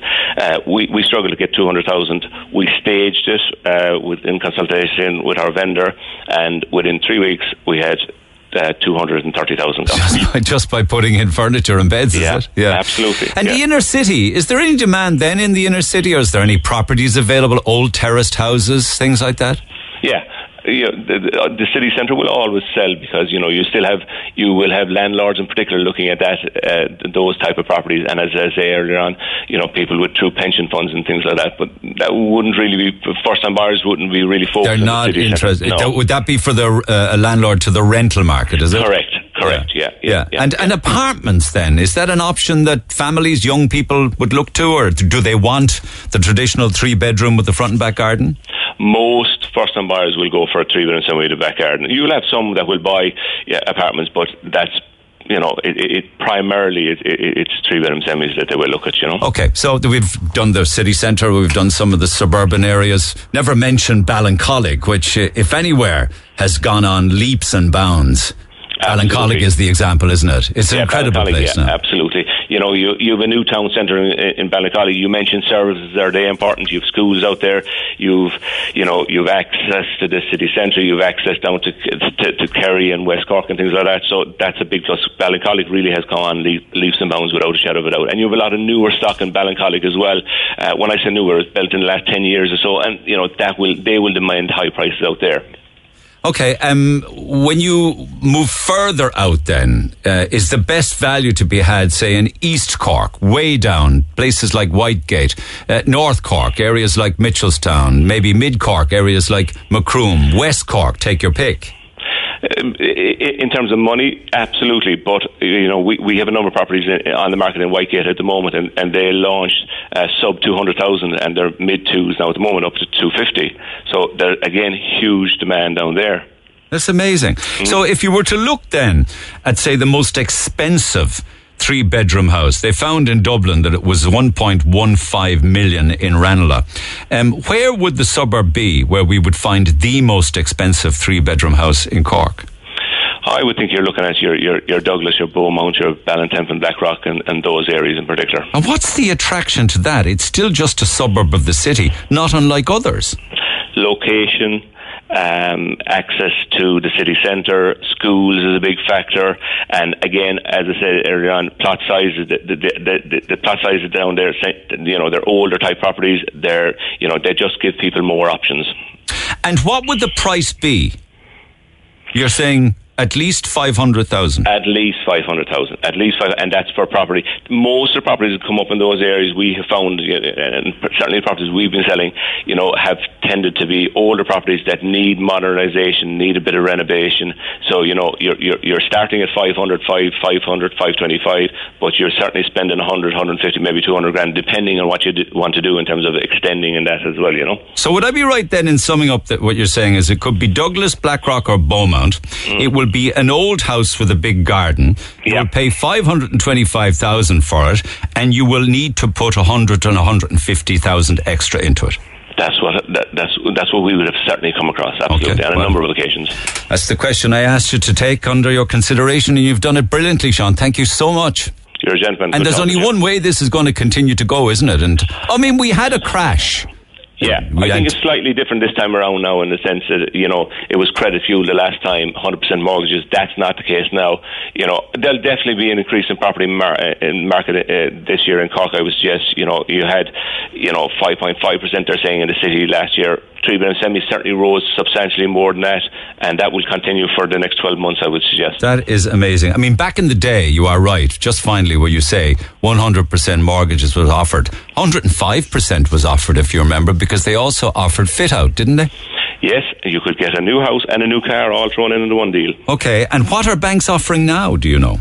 Typically 90%, 80% on uh, on um, on people who are moving up, but for first time buyers, typically 90%. Ninety percent. And finally, while this isn't your area, are they twenty-year mortgages? Twenty-five? Is there a thirty-year mortgage? There are 30 year mortgages. Typically, people are, on average, I'd say probably a 25 year mortgage would be a good average. Fantastic, Sean. Incredible job. Thank you so much for taking the time. I really appreciate it. Very informative. Have a good day. Great talking to you. God Cheers, bless. Sean Bye-bye. McCarthy, Director at ERA Downey McCarthy. And you can get further details from ERA Downey McCarthy at www.eracork.ie. Back on more property stories after these. The Neil Prendeville Show on Twitter at Neil Red FM. And you can text 086 8104 106. And I would love to get texts and calls from you guys as to your own property stories, particularly if you're looking to buy and you've been bidding and outbid, or maybe you were successful. Maybe you ended up paying an awful lot more money than you'd intended from the asking price. But do share, get an idea as to how difficult it is out there with regards to buying a new house. You can text 086 8104 106 if you have a story to tell. Please do share it with me. Neil at redfm.ie. So we got an incredible amount of very, very, very valid information there from Sean, right up to date with regards to the different suburbs and areas of Cork with regards to buying a property. In the past, we've dealt with Dave Whelan, the manager at First Choice Property, a lot of the time on air, trying to sort out rental problems for people. He's been very kind and helpful. He joins me by phone. Dave, good morning. Morning, Neil. How are How, you? I'm good, my man. How much of that did you hear, what Sean had to say from ERA? I heard a lot of it, and I, I, I can allude to a lot of what he's saying because while uh, while I would say that um, you know he he, he he empathises with people who are buying properties at higher prices, I also empathise with tenants who are trying to rent uh, at higher prices too. Um, due, I suppose, due, due, due due to the same reasons that he alluded to, on the basis that. Um, uh, properties are very, very scarce, especially family homes. Okay, three let's- beds in the so let's- three beds in the, in the suburbs, etc. Let's look at that then from the point of view of the rental market for a three bedroom semi. Is it the same in the rental market, the market, the locations that he spoke about that are desirable? I would say that a three bed anywhere in the city is desirable. Okay, so so people aren't as choosy or as demanding about location with regards to rent. Is that out of desperation? It is out of desperation. Yeah, um, people. I found that, that a, lot, a lot of people would have bought apartments in the boom time. They were single, maybe engaged, now have kids. They went through the negative equity situation, but they had to find a way of getting out of their two bed apartment, so they have been looking for three bed houses. And now these three bed houses are being rented by people who are still only getting out of the negative situation and they're trying to buy from the likes of Sean, you know? Yeah. Um, but in reality, three beds are like hen's teeth. They're very, very hard to get. Four beds, a little easier, but they go become more expensive. Like you have a typical example, don't you, of a Douglas home that you took back for re rent, was it? That was a, a four bed in Douglas. Recently, Four bed. Yeah. Okay. Um, that was uh, it, it was a four bed, and I was speaking to Brenda. She was asking me what kind of rent were we looking to, to get for it. We've secured a tenant for two thousand a month, but we set the price based on the rent pressure zone regulations that are set out by the government. I believe that if we put that property up at two and a half grand, we would have got a tenant just as easily. Right. Okay. Okay. You'd You have know, less. You'd have less tenants looking for it, but you'd have got one. We would have got one, you know, but I, I, I do, I am hearing anecdotally that, you know, private landlords are putting up um, um, rent beyond the rent pressure zone area, and that is, um, that's probably giving, I say probably, I should say possibly giving a, a false view of the rental market in Cork. Because why? They the owner or the landlord is advertising it directly so- themselves. So, so, some private owners and private landlords, they're taking a chance and they're putting up the rent higher than they should be. And uh, as you know, the rent pressure zone was set was set to try and um, balance the market and to take to take the heat out of it and to make it more affordable for tenants who are looking for homes to live in and and, and, and, and, very often long term homes. Okay. So is there any typical rent in Cork then for say a three bedroom semi or does it you know I does it mean, when, when we get an inquiry about someone asking us to try and find them a property, my first question is, what's your budget? Um, um, and generally, the budget that I'm told is 1,300 euros or more. But in reality, a three bed, most properties we have, three beds, even two bed apartments, they're starting at 1,500 and going up. So what will you get for thirteen hundred? Very little. Like i- i- again, if you're relying on a property that is stuck in the rent pressure zone and that the rent is frozen in around that area of the thirteen hundred, Yeah. you might be lucky enough to get to get that. you Okay, know. okay. So And typically it- a three bedroom semi is going to be fifteen hundred. I think so. And, in higher. areas like Yeah. that Sean referred to, like Douglas, Blackrock, Beaumont, more likely to be a three bedroom semi for rent at two thousand. Yes. Now we're getting a property ready right now. It's going to be unfurnished. It's a three bed, Douglas area. It's an older house, but it's got a, a good BER rating of C1. It um, has been we're, we're, we're reflooring it, repainting it, etc.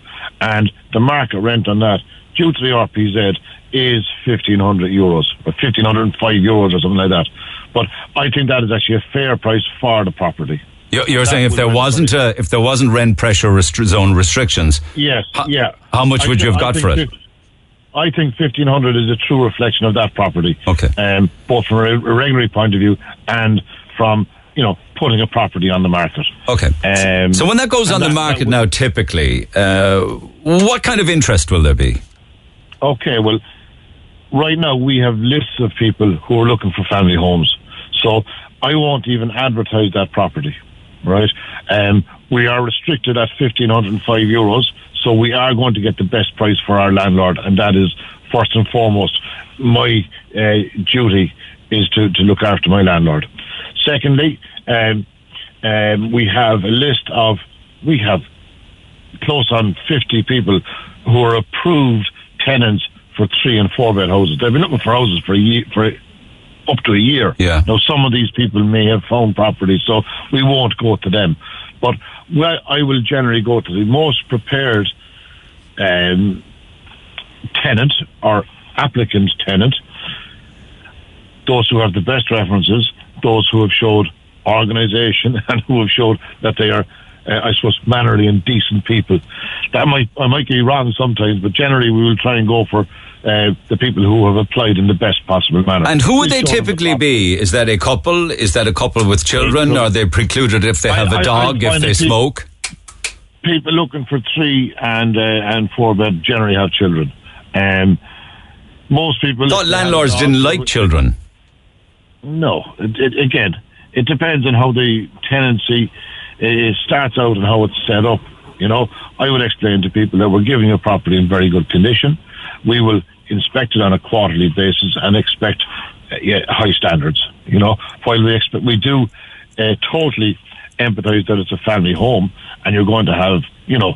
Uh, uh, um, Bit of wear and tear. toys and a little bit messy. Wear, no, I know a bit messy, but wear and tear is fine as well. But we'd expect people if they're paying rent, they're renting uh, um, a valuable asset, and we explain to them that we expect them to take care of it, just like we, we, gave them a decent product. And, and looking at looking at the rental market, then would areas like for you, like Bishopstown and the Model Farm Road, um, be much sought after areas, hard to get by by virtue of the fact that unfortunately there are landlords in say the College Road area and Connaught Avenue, places like that, uh, where they, they have a maybe a big house and they're they're renting it by the room. I don't know, are they getting around rent pressure? Laws there. Some of them aren't aren't with the RTB. Um, are, are those areas pressure areas? Well, if you say if they're not with the if they're not with the RTB, no one's going to know. And I suppose if you're overcharging rent uh, above the the the the the, the, the RPZ guidelines, a tenant can ask the questions and say, how was that um, rent? How, how did you calculate? Yeah, but the they rent? don't ask those questions because they're desperate to I get in there. Well, you see, again, again, that's where I think these landlords need to be brought to task. You know, if you're in situ, you're sitting there in, in the property, you can still ask the questions when you're there. When you have a secure tenure, you can still ask the questions because you've six years to recoup any extra money that you may have paid a landlord. Okay, so The what landlord- about then people renting? uh, Sorry, go ahead. while the landlord might be getting away with overcharging, there's always the chance the chance that a, a past tenant can ask the question, and they have up to six years to recoup any extra money they paid to a landlord, and that can all be done through the RT. I didn't know that. You can- There's a, there's a long you can time definitely period. force that. For you can definitely force the hand of the landlord if you think they're being unfairly overcharged. So the further from the city or the the suburbs you go, the cheaper the rent becomes. And in COVID times, of course, with more people working remotely and changing their work life patterns, that probably suits a lot more people now. Well, you say when COVID happened, we we got a huge, I suppose, um, uh, exodus from an awful lot of two bed apartments in the city. They took a while to rent a little a little longer than normal during the COVID time because we found a lot of people who were sent home from their offices to work from home. They ended up actually going home, home, back to their parents, back to whatever county they may have come from, and in some cases back to Portugal, back to Poland, and they were able to work remotely from home. But they're they're slowly coming back. No, sorry, I'm, I might have gone off the point there. and need to say, ask the question again to me. No, I'm, I'm, I'm just curious. Actually, it, it begs another question now.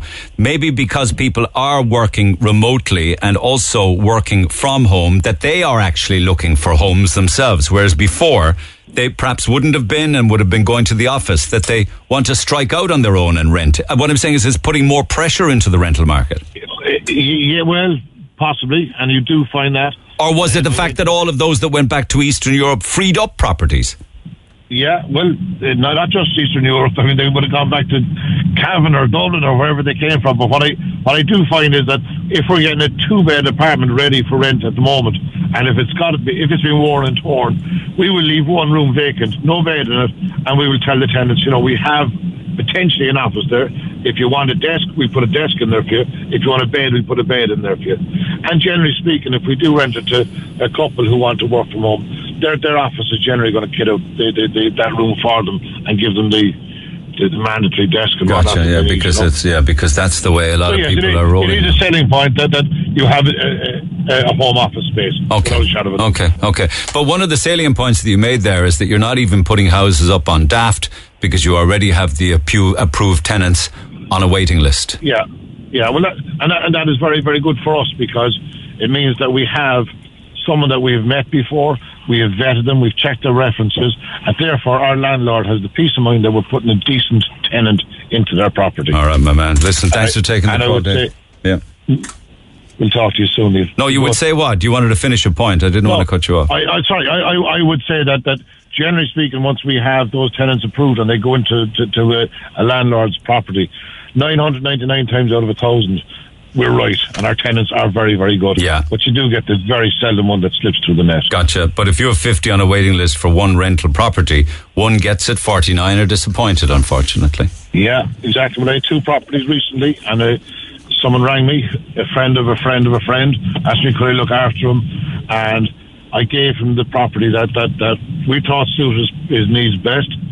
But at the same time, um, someone else came along looking for a property, the same property, and the original chap, we ended up getting him somewhere closer to his child's school. It was a total fluke. But when we have lists of people, we know what their needs are, and we can get to know our tenants as well as our landlords. Yeah. We can we can try and make things fit properly, and that way that way everyone is happy.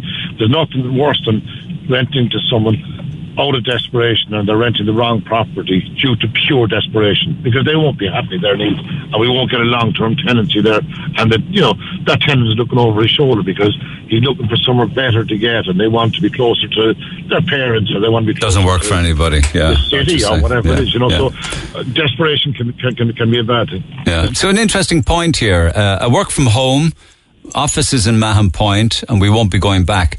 Will those blocks and all of those office buildings ever be used for apartments? Do you think?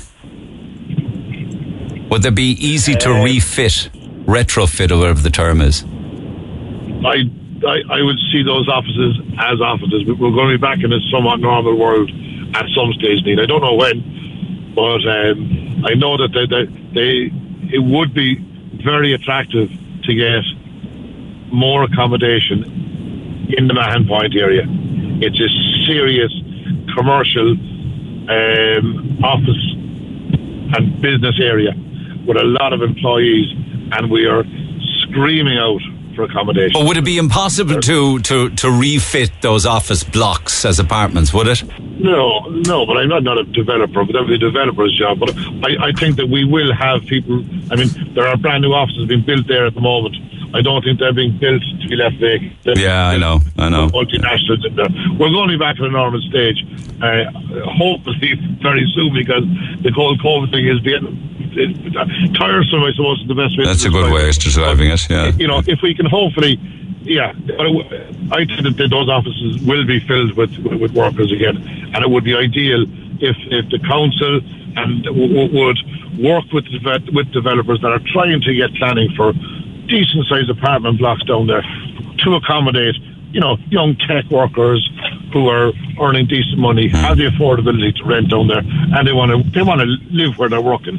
You see the rejuvenation of Monahan Road and and and the the, the, the, the parks down there. Mm. You know, there's, there's nice amenities surrounding Mahon Point, and it would be nice to, to get you know accommodation down there to help people who are living there Fair or working there, Fair and play. they will be working there again, no doubt about it. Fair play. We'll leave you on that optimistic note. Thanks, Dave, for taking the call, as always. Thank you, sir. See Dave manager at First Choice Property, and you can get in touch with them on uh, line as well. I'll get you the details and the office number back after the break. This is the Neil Prendeville Show. Tweet the show at Neil Red FM.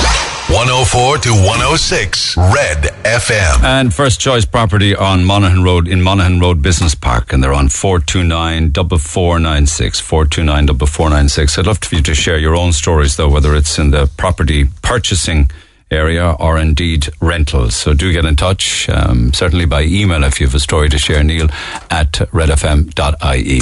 Lines are open for all other business. We'll come back to those texts as well throughout the course of the morning. But you know the way we had all of the alcohol price changes there lately where they rocketed up, particularly the price of uh, where before you bought a box or a slab of beer and you might have paid 20 and now you're going to find you're going to be paying 40 or even 47 in some cases.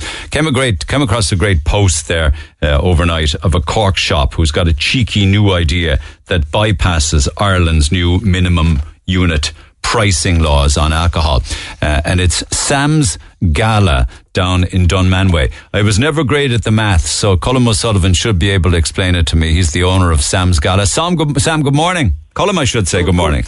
Yeah, sorry, yeah, it's Colin McCullough. Good morning, How are you? I'm good. So what's the, what's the deal here now? Obviously, you sell beer. Um, you sell it by the slab. You have a new way of getting around the increase. How does it work? Well, well, that's your interpretation of the post, Neil.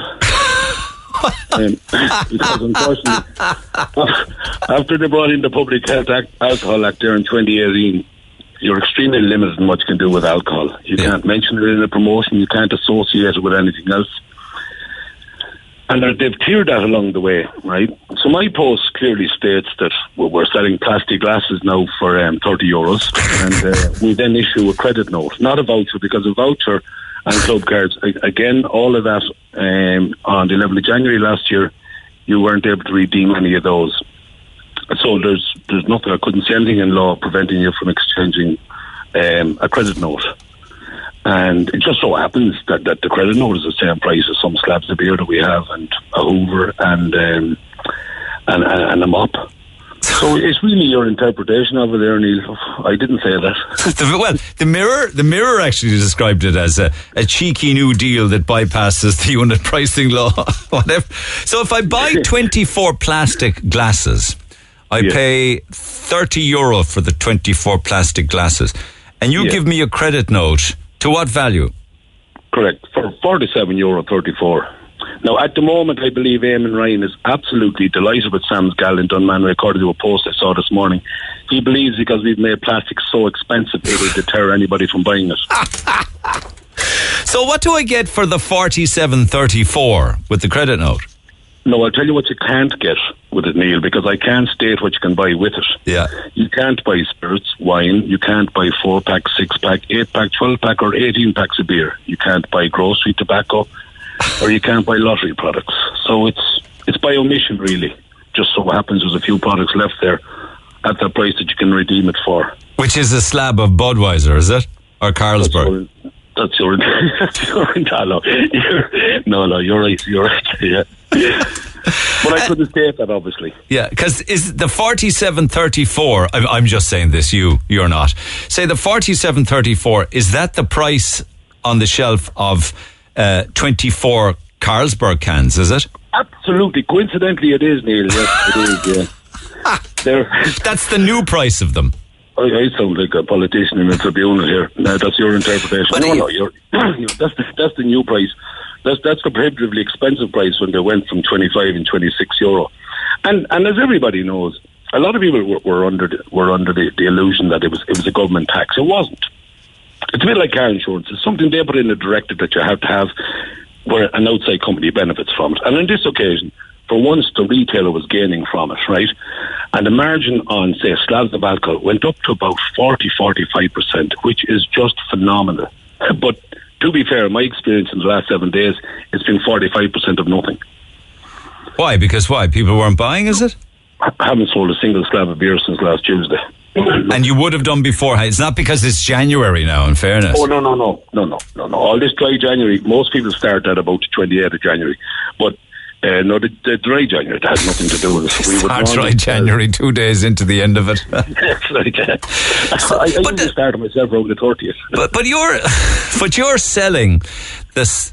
Well, you. I'm not saying you are, but Yeah. you could potentially sell the slab for thirty euro. And are you still making a profit? You would have made a bigger profit at forty-seven thirty-four. I would have had, but I, I make nothing when nobody was buying it. You know? Um, like my costs haven't gone up. The retailer's cost for buying the product has not gone up. Okay, um, so it's grand to sit there and think, "Wow, this is phenomenal," but not when not when there isn't any any customers buying it. Yeah, it's all very well for a retailer to say, this is fantastic. I'm now getting a 17 euro more profit on a slab of beer. But if they're not buying it, it's pointless. Uh, Absolutely. No, no, it's, it's an exercise in futility from what I could see. You see, this, this has been touted for the last six, eight months. Nobody's surprised about it. Everybody knew this was coming. But in anything that you ever read on the press, all they ever mentioned were spirits are going to go up to 22 quid and um, wine is going to go up to 7 and a bottle of beer is going to be 180 or 190. Nobody had multiplied it out because if you look at it, right, six times more people die in Ireland every year from smoking related illnesses than they do from alcohol, right? Yet if you buy cigarettes, which are highly, highly regulated, on cigarettes you can buy a packet of 20, 23, 27 or 32. Yeah.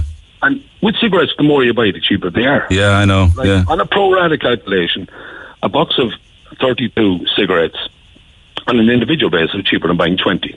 But with alcohol, if one bottle is on the shelf for 2 euro, then 24 sell for 48. Oh, yeah. There's nothing to factor in any element of discount there. I'm not talking about a huge one, but it didn't have to be of the severity of a difference of 17 or 20. And and it was on a box or a slab. But you're holding your hand up as a retailer saying, yes, it was the retailer was going to be making the extra money on this change in the minimum pricing unit. Uh, but you're also saying at the same time, while there was potentially more money to be made, if people aren't buying it, it's an exercise in nothing. Oh, no, no, absolutely. It's an exercise in futility. Like, there isn't a retailer in the country who's delighted with this, thinking I'm going to make an extra 20 euro because they know they're not going to sell it. So have you sold more beer since you did this? Last night, we did, to be honest, yeah. People came in last night and um, they availed of the offer. They bought the plastic glasses. They were delighted with the value in the plastic glasses. They received the credit note. um, they traversed the shop and they found, they happened to find some slabs of beer available at €47.34 and they exchanged their credit note for that. All right. So they had the credit note for forty-seven thirty-four, uh, but they only paid thirty euro coincidentally for plastic glasses. Coincidentally, Yeah, yeah. absolutely. And do you think that other retailers should follow suit? I think, I think now, Neil, the way Ireland is, they're going to hang back to see if I'm going to be arrested and jailed. That was good. right? because I tell you something, that's exactly what I would do myself. I said, no, let your man off there now. We'll see how he gets Okay, on. so you're the pioneer. If they don't shoot you, others will follow. Are you expecting to get a slap on the wrist over it? I'm not really because I believe I can stand over it. I saw a, a fantastic thing on Twitter this morning. Some guy thing on Twitter this morning. He said um, the last time Dunmanway have seen crowds this big was for Sam Maguire's funeral. They're all going to they're all going to Sam's gala. This isn't the first time I came across stories involving you. Didn't you have a, a very funny summer job spec for young people there in the summertime? We to it at the time. Yeah, it went exceptionally well at the time. Yeah, we my ad was just a bit different than most. I outlined who I didn't want, what I didn't want, versus what I did want. And it worked out exceptionally well. Can you recall the ad and what you didn't want? Oh, I can. No, I want. What I didn't want was, I didn't want people coming in telling me that uh, their daddy sent them down. Um, I, I wanted people that didn't need to be surgically removed from their phones, and I wanted people that wanted to work. Neil, that was all. And did you get them? Oh, we did. We've had some, we, we had some great people in there during the summer, and um, look, they have a couple of lines now on their CV to progress on to other jobs again, which is great for them. Everybody needs a starting point somewhere. Did you ever think of doing stand up comedy? You probably do behind the counter comedy anyway, I suppose, yeah? I, I, I'd probably make more than I would than waiting for make twenty quid in a slab a beer. I'll let you get back to it. People know where thank you very much indeed. A pleasure talking to you again. people know where to go to buy cheap plastic glasses then. Take care, Colin. All the best. Neil, thank you very much All right. indeed. Come on. Oliver Sullivan, the owner of Sam's Gala. And just, it's just a technicality. It's just coincidental. You know, if the beer on the, on the shelf is a slab of Budweiser for 47 euro 34 at the new price. But if you buy 24 plastic glasses in the shop, you'll pay 30 euro for them and you'll get a credit note to the value of 47 euro 34. Coincidentally. I hope you can follow that back after the break. Call the Neil Prendeville Show now on the new number 0818 104 106. Yes, indeed. And Regina says, with regards to house property prices, you talk about uh, couples and you talk about families with young children. Is there zero hope for anyone trying to buy a property on their own unless they're Elon Musk? Or are willing to live in the back arse of nowhere. Another one then with somebody trying to rent. Um, I'd like to keep my details private for now, but I'm trying to find a place in Bantry to rent. I've got a 22 month old puppy who lives with me. I've contacted a few people who have houses to rent in the area, but they are not pet friendly and others are just way too expensive. One person wanted 1500 a month until the end of March, as I suspect they would then turn it into an Airbnb. If any of your listeners could help, I would be so grateful. Yeah, that's very unfortunate, isn't it? They're, you know, that's greedy. Like, we'll let you in there for, you know, half of January, all of February and March, but you're out then because we'll make more money on Airbnb. Just a fast anniversary request. Uh, could you please say a big hello and congratulations to our wonderful parents, Marie and Brendan Crowley. Um, they're celebrating their 50th wedding anniversary today. They love listening to the show each morning. And you met them once during the summer when they were on their holidays in Portmagee. Well, I'm delighted to hear that. We love them very much and want to thank them for being such wonderful parents and grandparents to Leah, Chloe, Chloe, Emma, and Ben. Thanks, Neil. We'd be delighted if you could choose a song for them to celebrate their day. Don't know about the song, but happy to give them a 50th wedding anniversary shout out from Owen, Joy, Colin, Nicola, Jennifer, and John. Okay, we'll pick it up after 11. Hey, it's Kira. Tune in to Saturday Breakfast on Red FM from 7 a.m. and wake up your weekend with music, chat, and all that's happening in Cork. That's Saturday Breakfast on Red FM with me, Kira Revens. New year, new number for Neil 0818 104 106. And we want to kickstart the new year for you. New year, new you with Satori Clinic in Cork. They're based down on Langford Row, just at the end of Summerhill South in the city. We have 150 euro vouchers to give away every day. Two winners. And you will win a 150 euro voucher each every day. And then you can go get some treatments like acupuncture, cupping, and acupressure at uh, Satori Clinic. So it all has to do with the new year and new you. So songs with new in the title. You need to identify the artists and titles in the correct order, ideally when I open the phone lines. Round about 10 minutes to midday. Here are the three songs.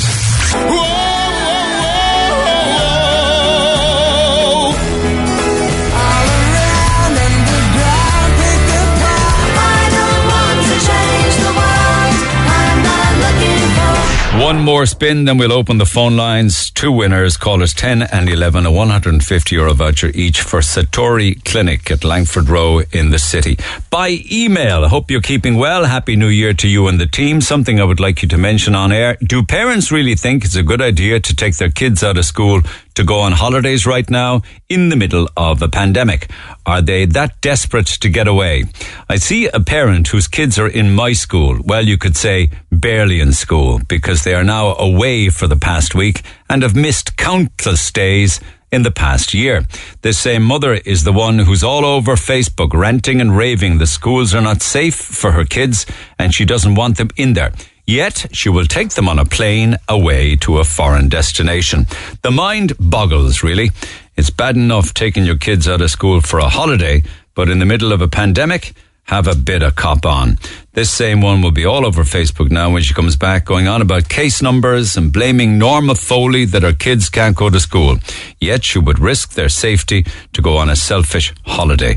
Don't give up my details. Love the show. Well, you certainly have got yourself in a bit of a twist, haven't you? Now, some would claim that that's just the twitching curtain brigade looking through the window at other people's lives. Others might say that you have a valid point to make. I do think that um, people are entitled to get a bit of sun, uh, and they possibly, I don't know what, what, you know, you say this person is constantly ranting on about Facebook, but they're constantly going away on holidays over and back, over and back. I mean, each to their own, you know. Um, you got to wonder as to whether or not they had a bad Christmas or didn't get, I mean, you're saying they didn't. Uh, you're saying they got holidays last year as well. But for some people, you know, they may not have got away at all last year and their circumstances might have prevented them from doing so. And, you know, maybe a bit of sunshine early in the new year wouldn't be a bad idea. I don't know how the ki- all the kids are, you know. Uh, maybe they just are, you know, financially uh, constrained somewhat as to what they can afford and might get a good deal in January. I don't know. I mean, all of the above could be taken into consideration. Anyway, know what other people think of that. You can get in touch. Text 086 8104 106. Is this a good time? to be getting a bit of winter sun. Um, I had my booster on Monday, 3rd of January. It's over a week later and I still don't feel right after it. I'm taking paracetamol every day, drained with zero energy. The day after the vaccine, I was completely knocked out. I had to log off, log off work and slept the whole afternoon. I hope, I'm hoping this feeling won't last much longer. I wonder how many other people are feeling like this after the booster jab. So there's another example, and we were talking with people yesterday on air who got rightly crocked after the booster. And just one quick one here, if you don't mind. My 13 year old daughter used to be perfectly healthy and is now suffering the same as the lady you had on air no help, no answers, no treatment, no long COVID clinics for kids. She's been out of school three months since contracting. Absolute disgrace. Our health minister and health system. No long COVID clinics for kids. She's waiting for a monitor now for her heart for two months and was dismissed on all ENA visit, A&E visits. So much so, we gave up going to the A&E. Only for her GP, she would be in absolute bits. Here are her symptoms. She can't stand steady. Constant fatigue. No balance. Inside shaking. She can't see. Um, floating in and out of blurred vision. Uh, stomach pains. Debilitating migraines cold on the inside, cold on the outside, blackouts, falling down the stairs, leg pain, itchy legs, constant brain fog, chest pain, low blood pressure, black flashing in her eyes, confusion, feeling flushed, and heart racing. I mean, that is some amount of side effects, isn't it? And all from long COVID. Text 0868 104 106. Pick up the phone on 0818 104 106. And that's exactly what Colin did. Colin, good morning. Hi, Neil. How are you? It's a pleasure talking to you because you've been through the experiences and all that goes with the hell of buying a house during COVID. Isn't that right? I have indeed. And how tough indeed. was it? Uh, it was a nightmare. It was it was a long, drawn out process, and um, like it, it was all worth it in the end, obviously. But um, like there's, there's Were you were you buying? Were you building? Were you building off? Were you Uh, buying off yeah, plans? I, I was I was buying off plans. So um, I first went and looked at the house in March, April 2020. okay. just at the start of COVID. Um, and I got in in December 2021. Okay, so off plans was they hadn't even started or broke ground. had they? Uh, they, they, the show houses built all right, but Right. that was it. Okay, okay. And do you mind me, because this could be good advice for people, because you're a young guy. Were you buying for yourself? Were you with a partner? Were you looking at your no, I children? was buying for myself as a sole applicant, um, and I went for the Rebuilding Ireland home Okay, loan. so talk to me about rebuilding Ireland home loans and help to buy. Uh, so the Rebuilding Ireland home loan is the mortgage provided by the local local authorities. I got mine with Cork County Council. Uh, so the banks are restricted with central bank guidelines at three and a half percent your annual income, and the county council can offer you four and a half times, which can open up maybe some more options. for buying a Oh, so stuff like rebuilding Ireland through a city or county council, you can get four and a half times your salary. Yeah. Assuming now you can make the repayments on a mortgage on that. Oh yeah, yeah. Well, they'll check that and they'll take into consideration your rent and stuff like that. I was renting in Bishopstown at the time, and um, So rebuilding Ireland home loan gives you a bigger pot um, yeah, mortgage yeah. wise. So as a sole applicant, like there's very little out there. You want to be on fairly substantial wages to to get anything. Um, And the rebuilding Ireland home loan is that available to everyone and anyone, or is there a criteria? no, or- there there is criteria on the maximum you can earn and the maximum value of the house. I think it's up to about three hundred thousand for couples for buying a house. Um, no, wait a second now. Is it the three hundred thousand for a couple, the value of the house, or their combined salary? Well, I think the combined salary is, let's say, 70. I'm not exactly sure. And when you multiply that by, say, the four and a half times that they'll offer you, It's just it over adds up to 300 The 300, the, the, the, the loan of 300,000 or there or thereabouts. So if, if an individual like you went after the rebuilding Ireland home loan, um, what was your, what was the salary cap for you? I think it was 50. 50. Uh, I was I was just kind of in and around the Okay. the, the cap. So So with a uh, salary under I- fifty thousand, you could get the rebuild Ireland home loan. Did you get help to buy? Did you get a grant? I- Sometimes it I can be did 15, Help to Buy 17, 20 well. grand. So I was I was looking to buy the house before the enhanced help to buy. So I'd been saving for a couple of years before that anyway, and uh, I looked at the house say in April, and the enhanced help to buy came in in June or July. And what is that now? What's available? So the original help to buy was five percent of the value of the home. The enhanced help to buy is ten percent of the value of the home. So it just kind of meant when I moved into the house, I had a few few bob left over. okay, so the help to buy and et cetera. is a grant that's given to you by the state, is it? Yeah, it's a tax rebate done. I think it's in conjunction with the revenue. Okay. So it's it, it is depending on how much tax you paid over the last five years. But that could potentially give you 30 to 35 grand on, say, a 300,000, 350,000 home in tax relief. Yeah, 35 grand in tax relief. yeah. Okay. And that can be used towards your ten percent deposit that you need for your mortgage or your or your loan. They count that as part of the deposit, do they? Yeah, yeah. You can use it for the entire ten percent deposit if you if you qualify for enough. You can um, actually, they'll actually give you the 10%. Yep. Well, it, it doesn't ever end up in your bank account, Yeah. but through the actions of solicitors and vendor solicitors and The stuff seller like that. gets it, or the builder, Yeah. or whomever. Okay, okay. Yeah. So that's that's handy enough then. When you're looking at through rebuilding Ireland's home loan, you can get a bigger mortgage. With um, help to buy, you can get up to ten percent of the purchase price. Yeah. But a lot of that is eaten up by property prices that are way overvalued well, that, anyway. That's that's the other side of it. The the house I was looking for was put up on the market before the enhanced help to buy, and these these things had changed. So I was kind of lucky. I'd already a, a booking deposit down before they like. I don't think they could change prices anyway. But the new builds now have all factored these these grants. yeah, and, and uh, added to the fact, of course, that materials yeah, have so gone the through the house roof. Was, 250 they're they're now selling it for 265 Okay. you know Okay. So how was it? How was any of that a nightmare? It sounds to me as if you did well, did the, quite the, well. The nightmare kind of comes when you were supposed to be into the house, say in uh, December 2020, and you're still renting in Bishopstown, and you're sharing a room, and there's a pandemic. You're sharing a house, and in the you're you're renting a room in a shared house.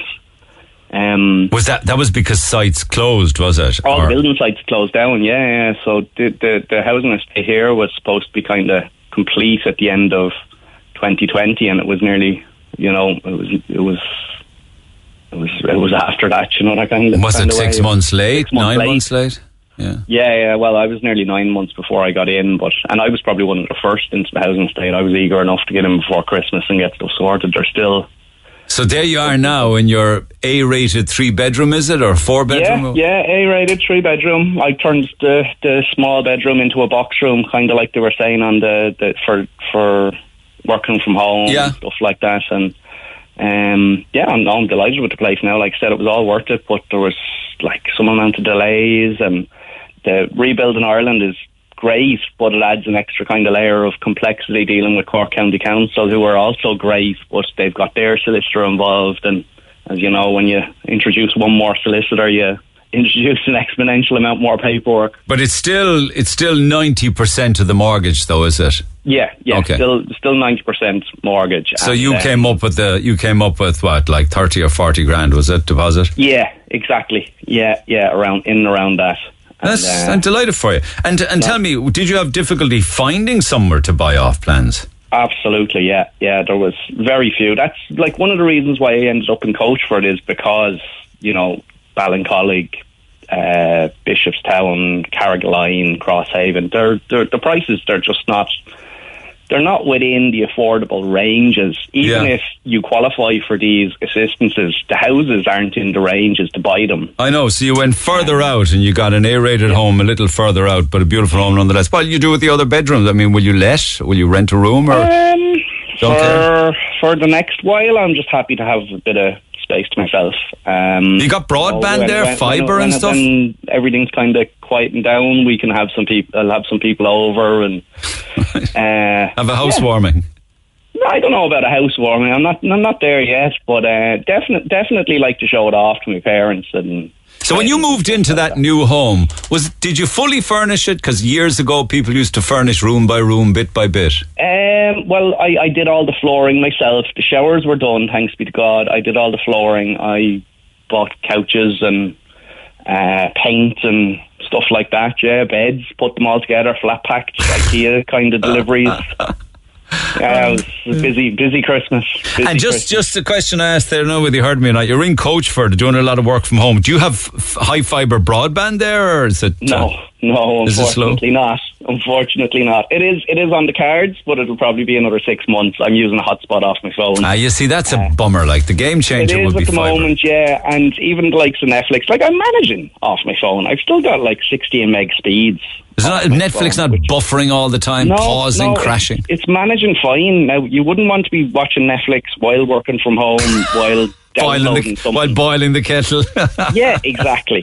But if you're doing if you're doing one thing at a time, it's not too bad. Um, and I, I work in IT, so I kind of Yeah. I, I've, I've got got my way around it. It's not ideal for you, yeah. three networks. Yeah, yeah, buffer. Oh, yeah, you're hot spotting, hot spotting off your phone. Not ideal. Listen, it's lovely chatting with you. I'm delighted with your new home, and uh, hope you are too. Thanks very much, Neil. Have a good one. Best You too. luck. Take care, Colin. Keep those stories coming. Text 0868 104 106. Email neil at redfm.ie.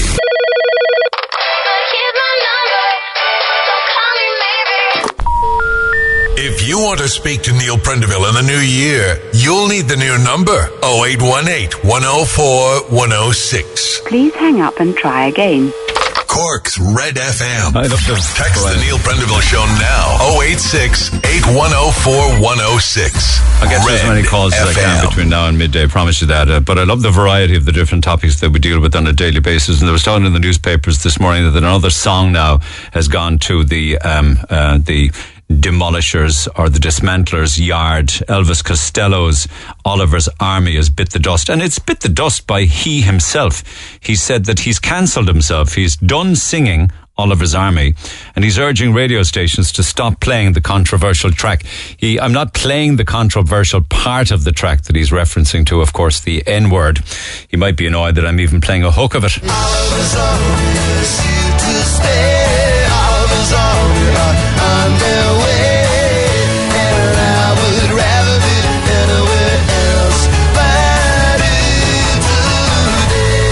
The hook, as they call it, or the chorus. But within the song, he performs uh, and has done for decades and decades. There are a couple of lines in it that many people find offensive. I'm not going to read out the full lines, but it, uh, it you, you'll get the idea when I tell you the line that he sings is, "It only takes one itchy trigger, one more widow, one less white."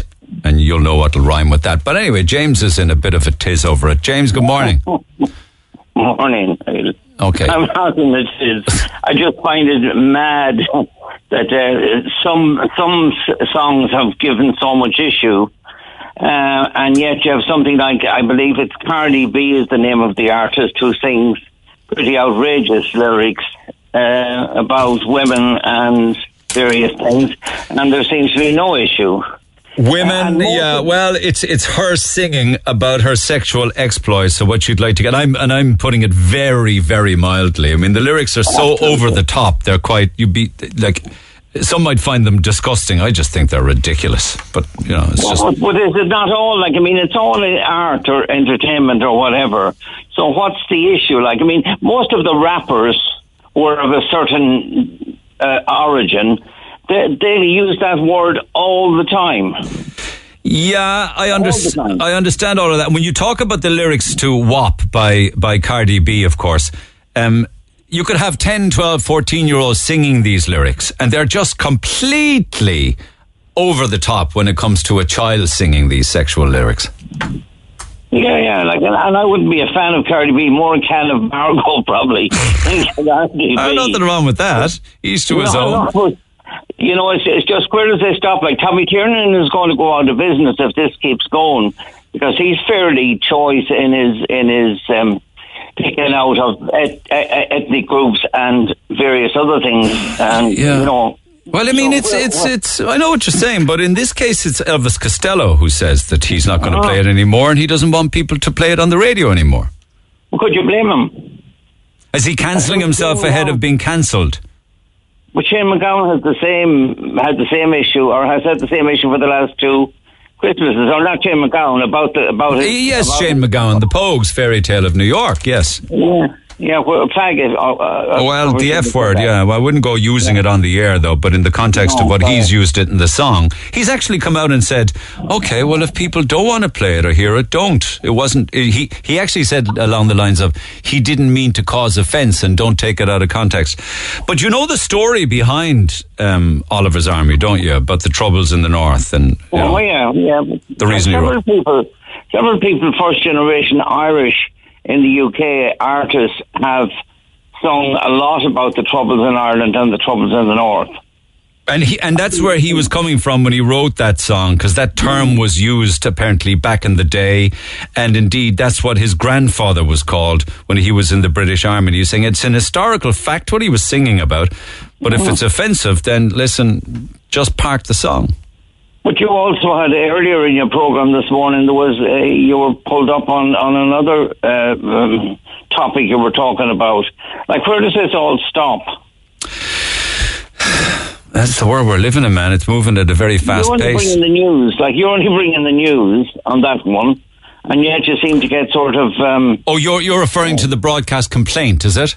Yes. Ah, well, that, that's part. That comes with the job. I mean, people are entitled to criticise or to pull me up. In the, in that case, it was deemed that I wasn't um, that I wasn't fair enough or balanced enough, or I didn't ask as many rebuttal questions as I should have done in the interview. I, I mean, I accept that. I'm not going to get everything right. That comes with the territory. You know, you you you move on.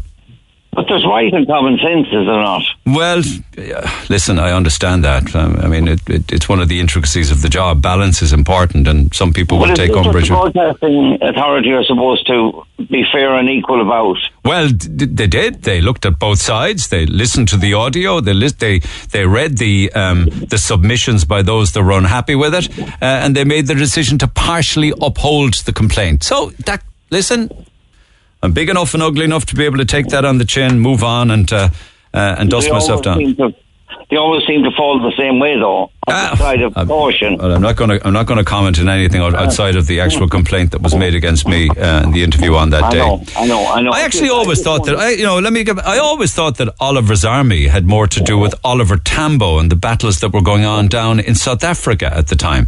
So I learned a new thing here in the sense that it had more to do with Northern Ireland than that, you know? Well, I think I And actually, I think when you refer to Oliver, he was talking about Oliver Cromwell. Cromwell, yeah. That's amazing. Anyway, you there's you yeah, go ahead. Sorry, there's five or six first generation artists who have done songs in the UK and, and mo- uh, about Ireland and the history and the troubles and the War of Independence. I mean, it's very a topical subject for a lot of first generation. No, I understand that, but the N word is an unacceptable word to use in any context now. And therefore, that's why, I'll- you know, I suppose that's why Elvis Costello has also come and said, I get that, I understand that, park the song. Yeah. Yeah, I mean, you know where could. Would you think people should beep the line or beep the word? Would that would that be a uh, an alternative? point. Like, I mean, it, it, it, surely, are you going to have a watershed on music? You well, know? when it when it comes to Cardi B, perhaps that's needed because you don't want an eight or a ten or a twelve or a 14, 15, 16 year old singing that song with his or her friends. You just don't. But there was very little reaction to it. Or, or, or, or Well, let me put it to you this way: I I couldn't broadcast it. You couldn't broadcast it. I you weren't allowed. I couldn't. I just couldn't. In all in all oh, fairness, no, I just choice. I just couldn't. I, yeah, I just couldn't play that. I just couldn't. I mean, it's No, got the it's got the N word in it and everything. I couldn't play it.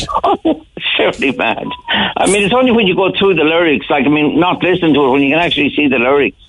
I mean, they're, they're you know, I'm not, not being goody, but they're gross. Vile.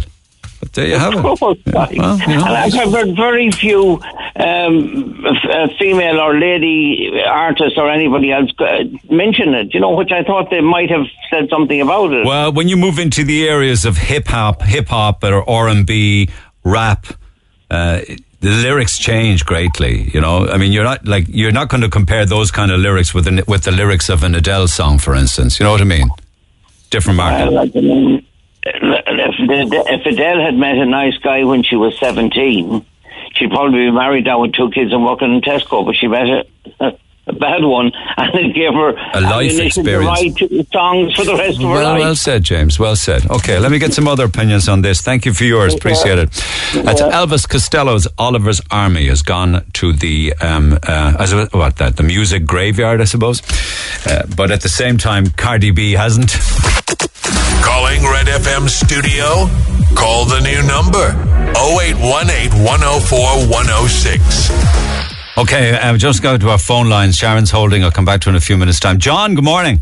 Morning, Neil. How are you? I know. I know. I've been trying to get you on for a few days. My apologies for that. We have more changes in the coming now, in the in the coming days, uh, possibly very even faster. That don't include your good self, and you know those changes have to do with uh, people who you know, are close contacts who won't have to go isolate. They can just get on with their lives, and then uh, you know, even those who who have been uh, vaccinated and test positive.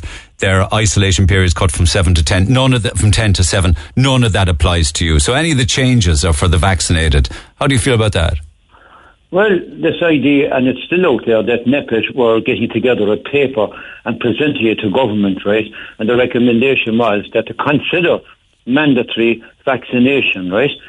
Now, to me, the alarm bells went off straight away because I know some countries like Austria and Germany and Italy are going down that road for people over 50 and people walking. I went through that on the air yesterday. I don't know if people heard it, but you're looking at maybe six or eight European countries that have put in restrictions. Most Yeah, of them but are for public health workers, but- but, but- but- there is one or two countries that are fining um, 100 euro per calendar month um, if you don't get vaccinated. Yeah, and what happens if you don't pay the fine? You end up It goes to paying- 200 the next month and 300 the month after. Well, I mean that that's a, a gross, a gross invasion of civil liberties, like I mean, and the, the right to actually exist on the planet. Um, but look, I'm, Micheál Martin said they're not going down that road. But I just wonder, like I mean, because look, I've had a major problem since the very start of this, because we're now living, Neil, in an apartheid state. You have all the people on there, like who represent the Vintners Association, and I know they're under pressure, but unfortunately, they're oper- operating in an apartheid system which locks 5% of the population who are unvaccinated, which I happen to be one, and a lot of my friends won't be allowed in. Yes, all the people that are vaccinated and boosters that they're allowing in are now kicked out in the street at 8 o'clock. So I can't get in, and the people are vaccinated are being tossed out in the street at 8 o'clock. The whole thing is in disarray. Now, I just wonder there was just a wonder in me that if they had went down the road of mandatory here in this country, would the people have went along with it? Because I never thought I would see the day that the Irish population would just kind of cool down and just get along with it. You couldn't travel over five kilometres. You couldn't see your mother and father or grandparents. Uh, no PP, uh, personal protection was provided that you could hold their hand in their dying. You couldn't go into the graveyard, only a, a miserable couple of mourners. I mean, there was a myriad of stuff there, like, and people just went along with it. So I just wonder if the mandatory had been brought in, would people have just went along with it? Okay, incidentally, let's wait and see what happens with regards to Golfgate. Let's wait and see if anything ever happens with regards to the champagne quaffing party in the Department of Foreign Affairs. Uh, you know, we know that the Healy-Raes didn't get any sanction because the DPP didn't proceed with any case. We know what's going on in Downing Street and British government with all of the parties they're having. I mean, God, it was like a party almost every month last year, uh, while other people, of course, were being told they could only meet one person outdoors. I understand all of that. Yeah. Your your point being, would the 95% of people vaccinated march on the streets for the unvaccinated if there was a law brought in place for mandatory vaccination Yeah, because I of civil liberties, is it? Yeah, I think there's a big question mark there to know what people just say, look, to hell to it, look, I mean, if they're going to bring it in, we're vaccinated, and to hell to the 5 or 6% that are not vaccinated. And why would there be a worry? Because you don't know where they what they do next, is it? Well, well, you see, the trouble is, like, see, no politician, no political party has just addressed, or no anyone representing the vintners or the restaurateurs or anyone now has said that if they get to go ahead again to open up 100%, right, that are they still going to be told by the government that it still applies that you must forevermore know the present a code of being asked going into a premises are you vaccinated and if that be the case are they going to implement that because if that is the case me and the Forevermore. 5% Forevermore. that's what I'm saying, yeah. I mean, but nobody has told me that. Am am I eventually, and all the people out there with the, in the 5% bracket, right, that are unvaccinated, unboosted, are we ever again going to be allowed to So is, is, is there many people who are unvaccinated living in fear that it will always be this way? Oh, well, one hundred percent. I I've met rakes of people that come up to me and ask me that. Like, you can also see what's happening now as regards international travel. No, you've got a passport, right? And that passport is a sovereign legal document guaranteed by the Irish government that the bearer shall be uh, not hindered on their travel, guaranteed by the Minister of Foreign Affairs, guaranteed by the Irish government because it's a sovereign legal document, Neil, right? Yeah. the, the booster vaccine that you no need to travel in Europe is not a sovereign legal document. It's part of the Emergency Health Act. It's not a sovereign legal document. So as no my Irish passport and all the other people out there that are not vaccinated and boosters that want to take a foreign holiday, is their Irish passport now redundant? You you could get your PCR though and do your antigens and PCRs before coming back and going out and everything, and you could still travel, right? Well, I mean, apparently now they're bringing in the rule, like, I mean, uh, that you have to have a booster and you're not travelling, and that's it. Where? Anywhere in Europe. When? No, that, that that came out last week. I mean that they're, they're implementing the that they obviously the the first two now are made redundant. I mean the first two vaccines. It's all down to the booster now.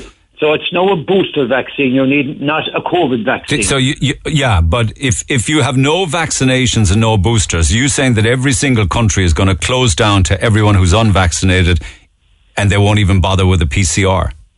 Well, I mean, that seems to been t- touted out and Unless you've got to boost the vaccine to, uh, for international travel, you won't be allowed.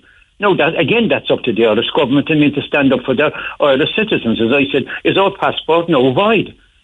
And I, I, I listen to Paul Montgomery, who runs a very good house, uh, and all the houses that he have, and Billy McCabe, very good pubs, and they're great pubs to socialise with, Crane Lane, I've been in them all. But I'm sick and tired of listening to him like I mean coming on. Why don't they band together and tell the government, listen, we cannot operate with the whole system at 8 o'clock, Neil, right? We need to go back to proper trading, right? Stand up, band together. Don't be coming on the radio shouting to Neil Prendeville or someone else and some other station, right, I mean? And be look, because I'll be honest with you, I mean, I have much sympathy for them because for the simple reason they don't care about the likes of me. They're No, they're not. They're not. System. They're not actually. They're following the rules and the law, and they're not but I mean, shouting like, and roaring. They're. I mean, they're having. Well, well, you see, if they want to get back to normal trading, They have to gan- band together and tell the Irish government we cannot sustain our business going forward on this. They need to stand up and they need to set a date and they need to get a spokesperson or spokespeople for You know, them. you know that every day that passes, more of the unvaccinated population are getting vaccinated. Is that because of the worry and the fear that you're suggesting people think that this will go on forever? Well, I mean, there's a lot of the, the reason. Let's be honest. I mean, it's not that people actually believe in the vaccine. Neil. It's you, they wanted to go to Lanzarote on their holidays and they wanted to socialise, right? Especially the younger cohort. So they're taking a yeah. Well, yeah, yeah. Like, is it fair to ask again why you won't get it?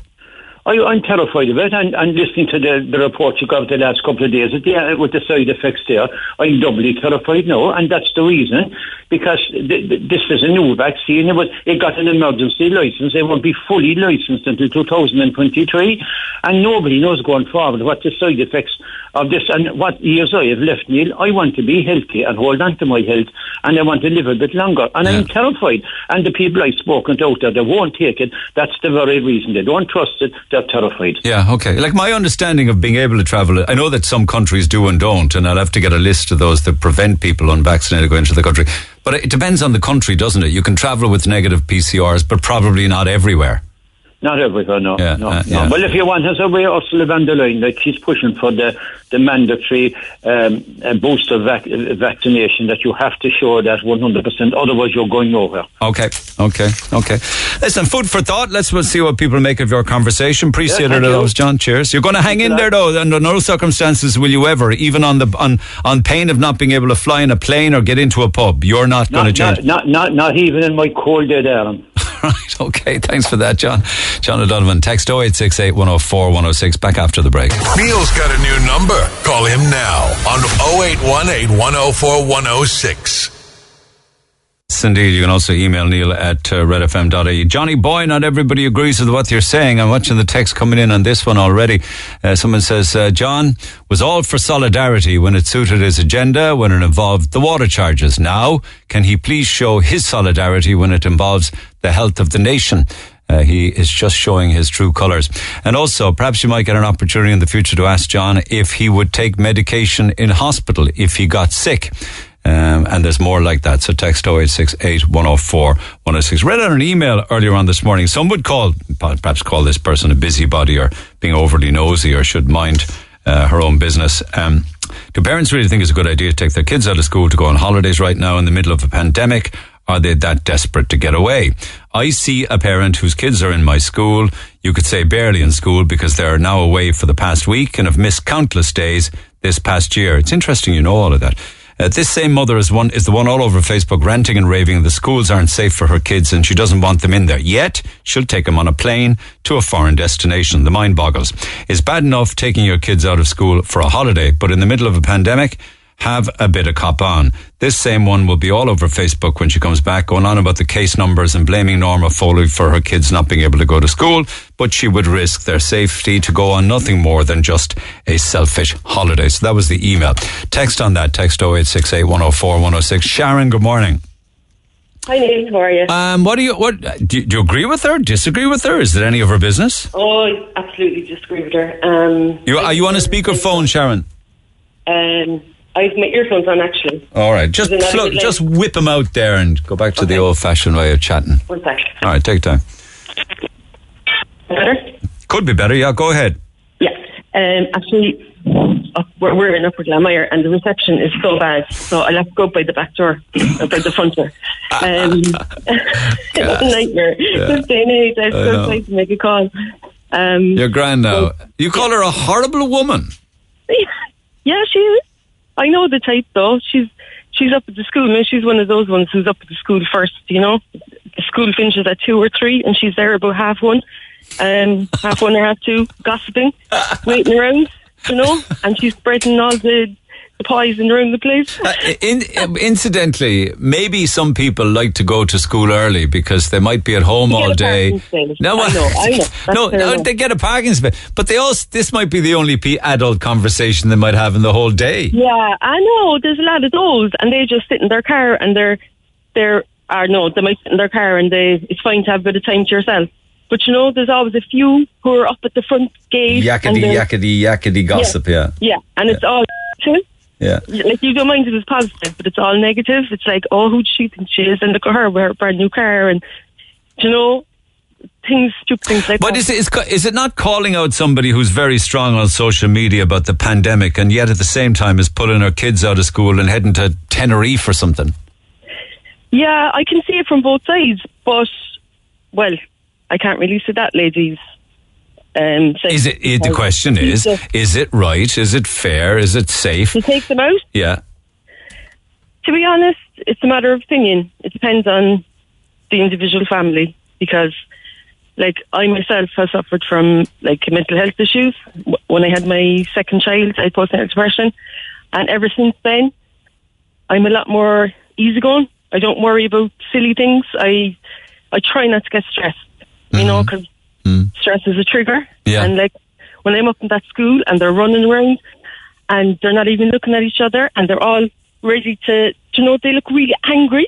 And I'm like, "Oh, just not able for that. They're Like, under, I suppose they're under pressure at a time when, I mean, if you think about you know, school quitting time, you mentioned traffic there and parking Yeah. or trying to find somewhere near the school or Yeah. waiting around and the anxiety and the stress of all the other things you have to do and you're caught in traffic and you've nowhere to park. You know, they're probably wound up, you know.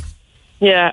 Oh, absolutely. I've been there. I've been there. I'm kind of out the other side now, you see, because my my two daughters are gone to secondary school.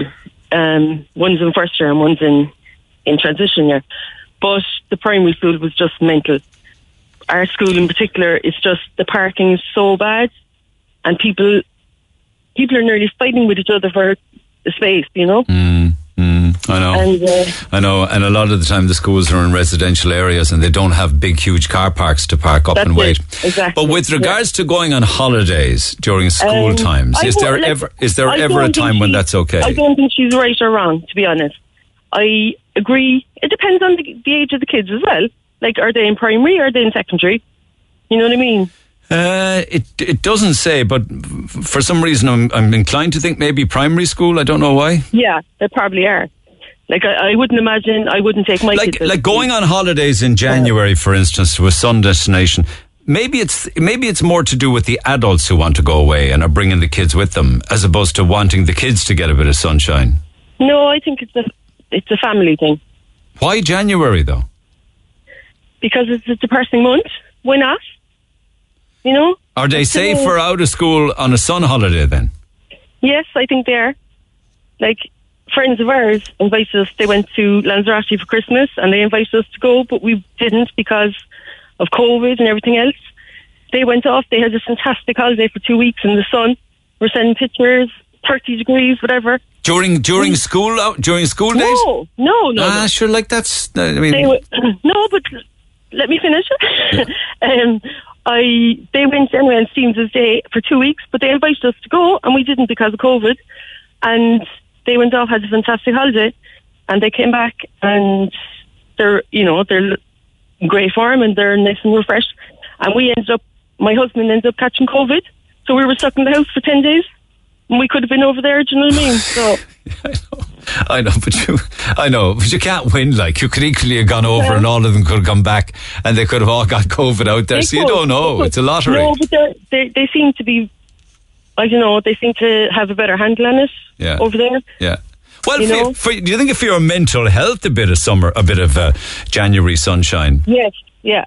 Like myself and my husband, like my family, we go on. We probably go on about two or three holidays a year, but people might think, oh, they they must be loaded, or where are they getting all the money? Like we we rarely go out. I'm not into labels. You know what I mean? Yeah. I buy a lot of my clothes from. Yeah, some people like to travel and they save accordingly. Yeah. Yeah. And that's, that's our thing. Yeah. I'm not worried about. Do you know what I mean? I, I don't spend a lot of money on clothes or anything like that, or the house. Is it anybody's business if somebody takes their children away in Ju- January during school That's hours? the point. That's the point. Should we all just be minding our own business? exactly? Yeah. She, do you know, she shouldn't be getting involved. Somebody said. Somebody said by text, Neil. You were talking earlier on about the true figure. Well, it wasn't me. It was the papers were saying that there was probably five hundred thousand a week, five hundred thousand a week testing positive in Ireland over the past couple of weeks. Sure, you'd be better off abroad, wouldn't you? It's true. I totally agree. I totally agree, and I'd love to bloody move out there. To be honest, All right. Uh, and have you anything planned this year with a bit of sunshine and vitamin D? Oh, we do. We have. Um, we have. It's actually not not something we do every year, but it's it's family a trip of a lifetime. We're going to America. Wow. We're going to Orlando, and then we're going on to Boston. My best friend lives in Boston, so we'll stay with her for five oh, days. Oh, Florida And and, Boston. When's that booked for? It's booked for June, Oh, um, you're counting the days. and then we're going to New York after that. Because my girls are teenagers now. I have a thirteen and a sixteen-year-old, and they they've never seen New York. They are going to give them the trip of a lifetime. Yeah, well done, exactly. Mammy. Well done. And I hope they appreciate it. They will appreciate it. you know the way kids these days. maybe not. Maybe not while they're there, but in years to come, they will. Yeah. And sure, they went to Australia. We went to Australia about five, about four or five years ago because my baby brother lives over there. And um, Australia, he- yeah, he- yeah. yeah. So that I, was, I love. I loved Australia once. I'm not, sure that I'd ever want to go back again. I think for me, Oh, you were in been- the wrong. You were in the wrong place. I know I did. I did fantastic. I did the best of things down there because my sister's down there and she planned loads of things. But once it was all done and all of You the long glad. travel and everything, that's grand. That's You ticked. was glad come home. Yeah. Do you know what I mean? I never kind of ever got a nurse. never got a nurse to want to go back. Well, I lived there for a year when I was 21. I went off when I was 21 with my friends, two of my friends, Well done. Karen and Orla. And, um, yeah, and my mum was a nervous wreck because I'm the only girl. I have five brothers. And she, uh, she was afraid in case they'd never come back. I know, I- and I that happens too. All right. Listen, it's lovely chatting with you. I'm glad the I phone line too. worked out. Take care, Thank Sharon. you. Cheers. Cheers. Bye. Okay, is it any of our business whether kids are taken out of school to get a bit of summer or get a bit of sunshine in January? Text 0868 104 106. Now, competition time just before I love you and leave you. A little bit of audio on to play as well. Can you talk to me about that audio if you don't mind, Emer, just in a second because you can explain it better than me. So these three songs, artists and titles in the right order, please, for a. We have two winners, callers 10 and 11, a 150 euro voucher each for Satori Clinic. And they're down on Langford Row in the city. You can get acupuncture, cupping, acupressure, and lots of other treatments like this. These are the three songs.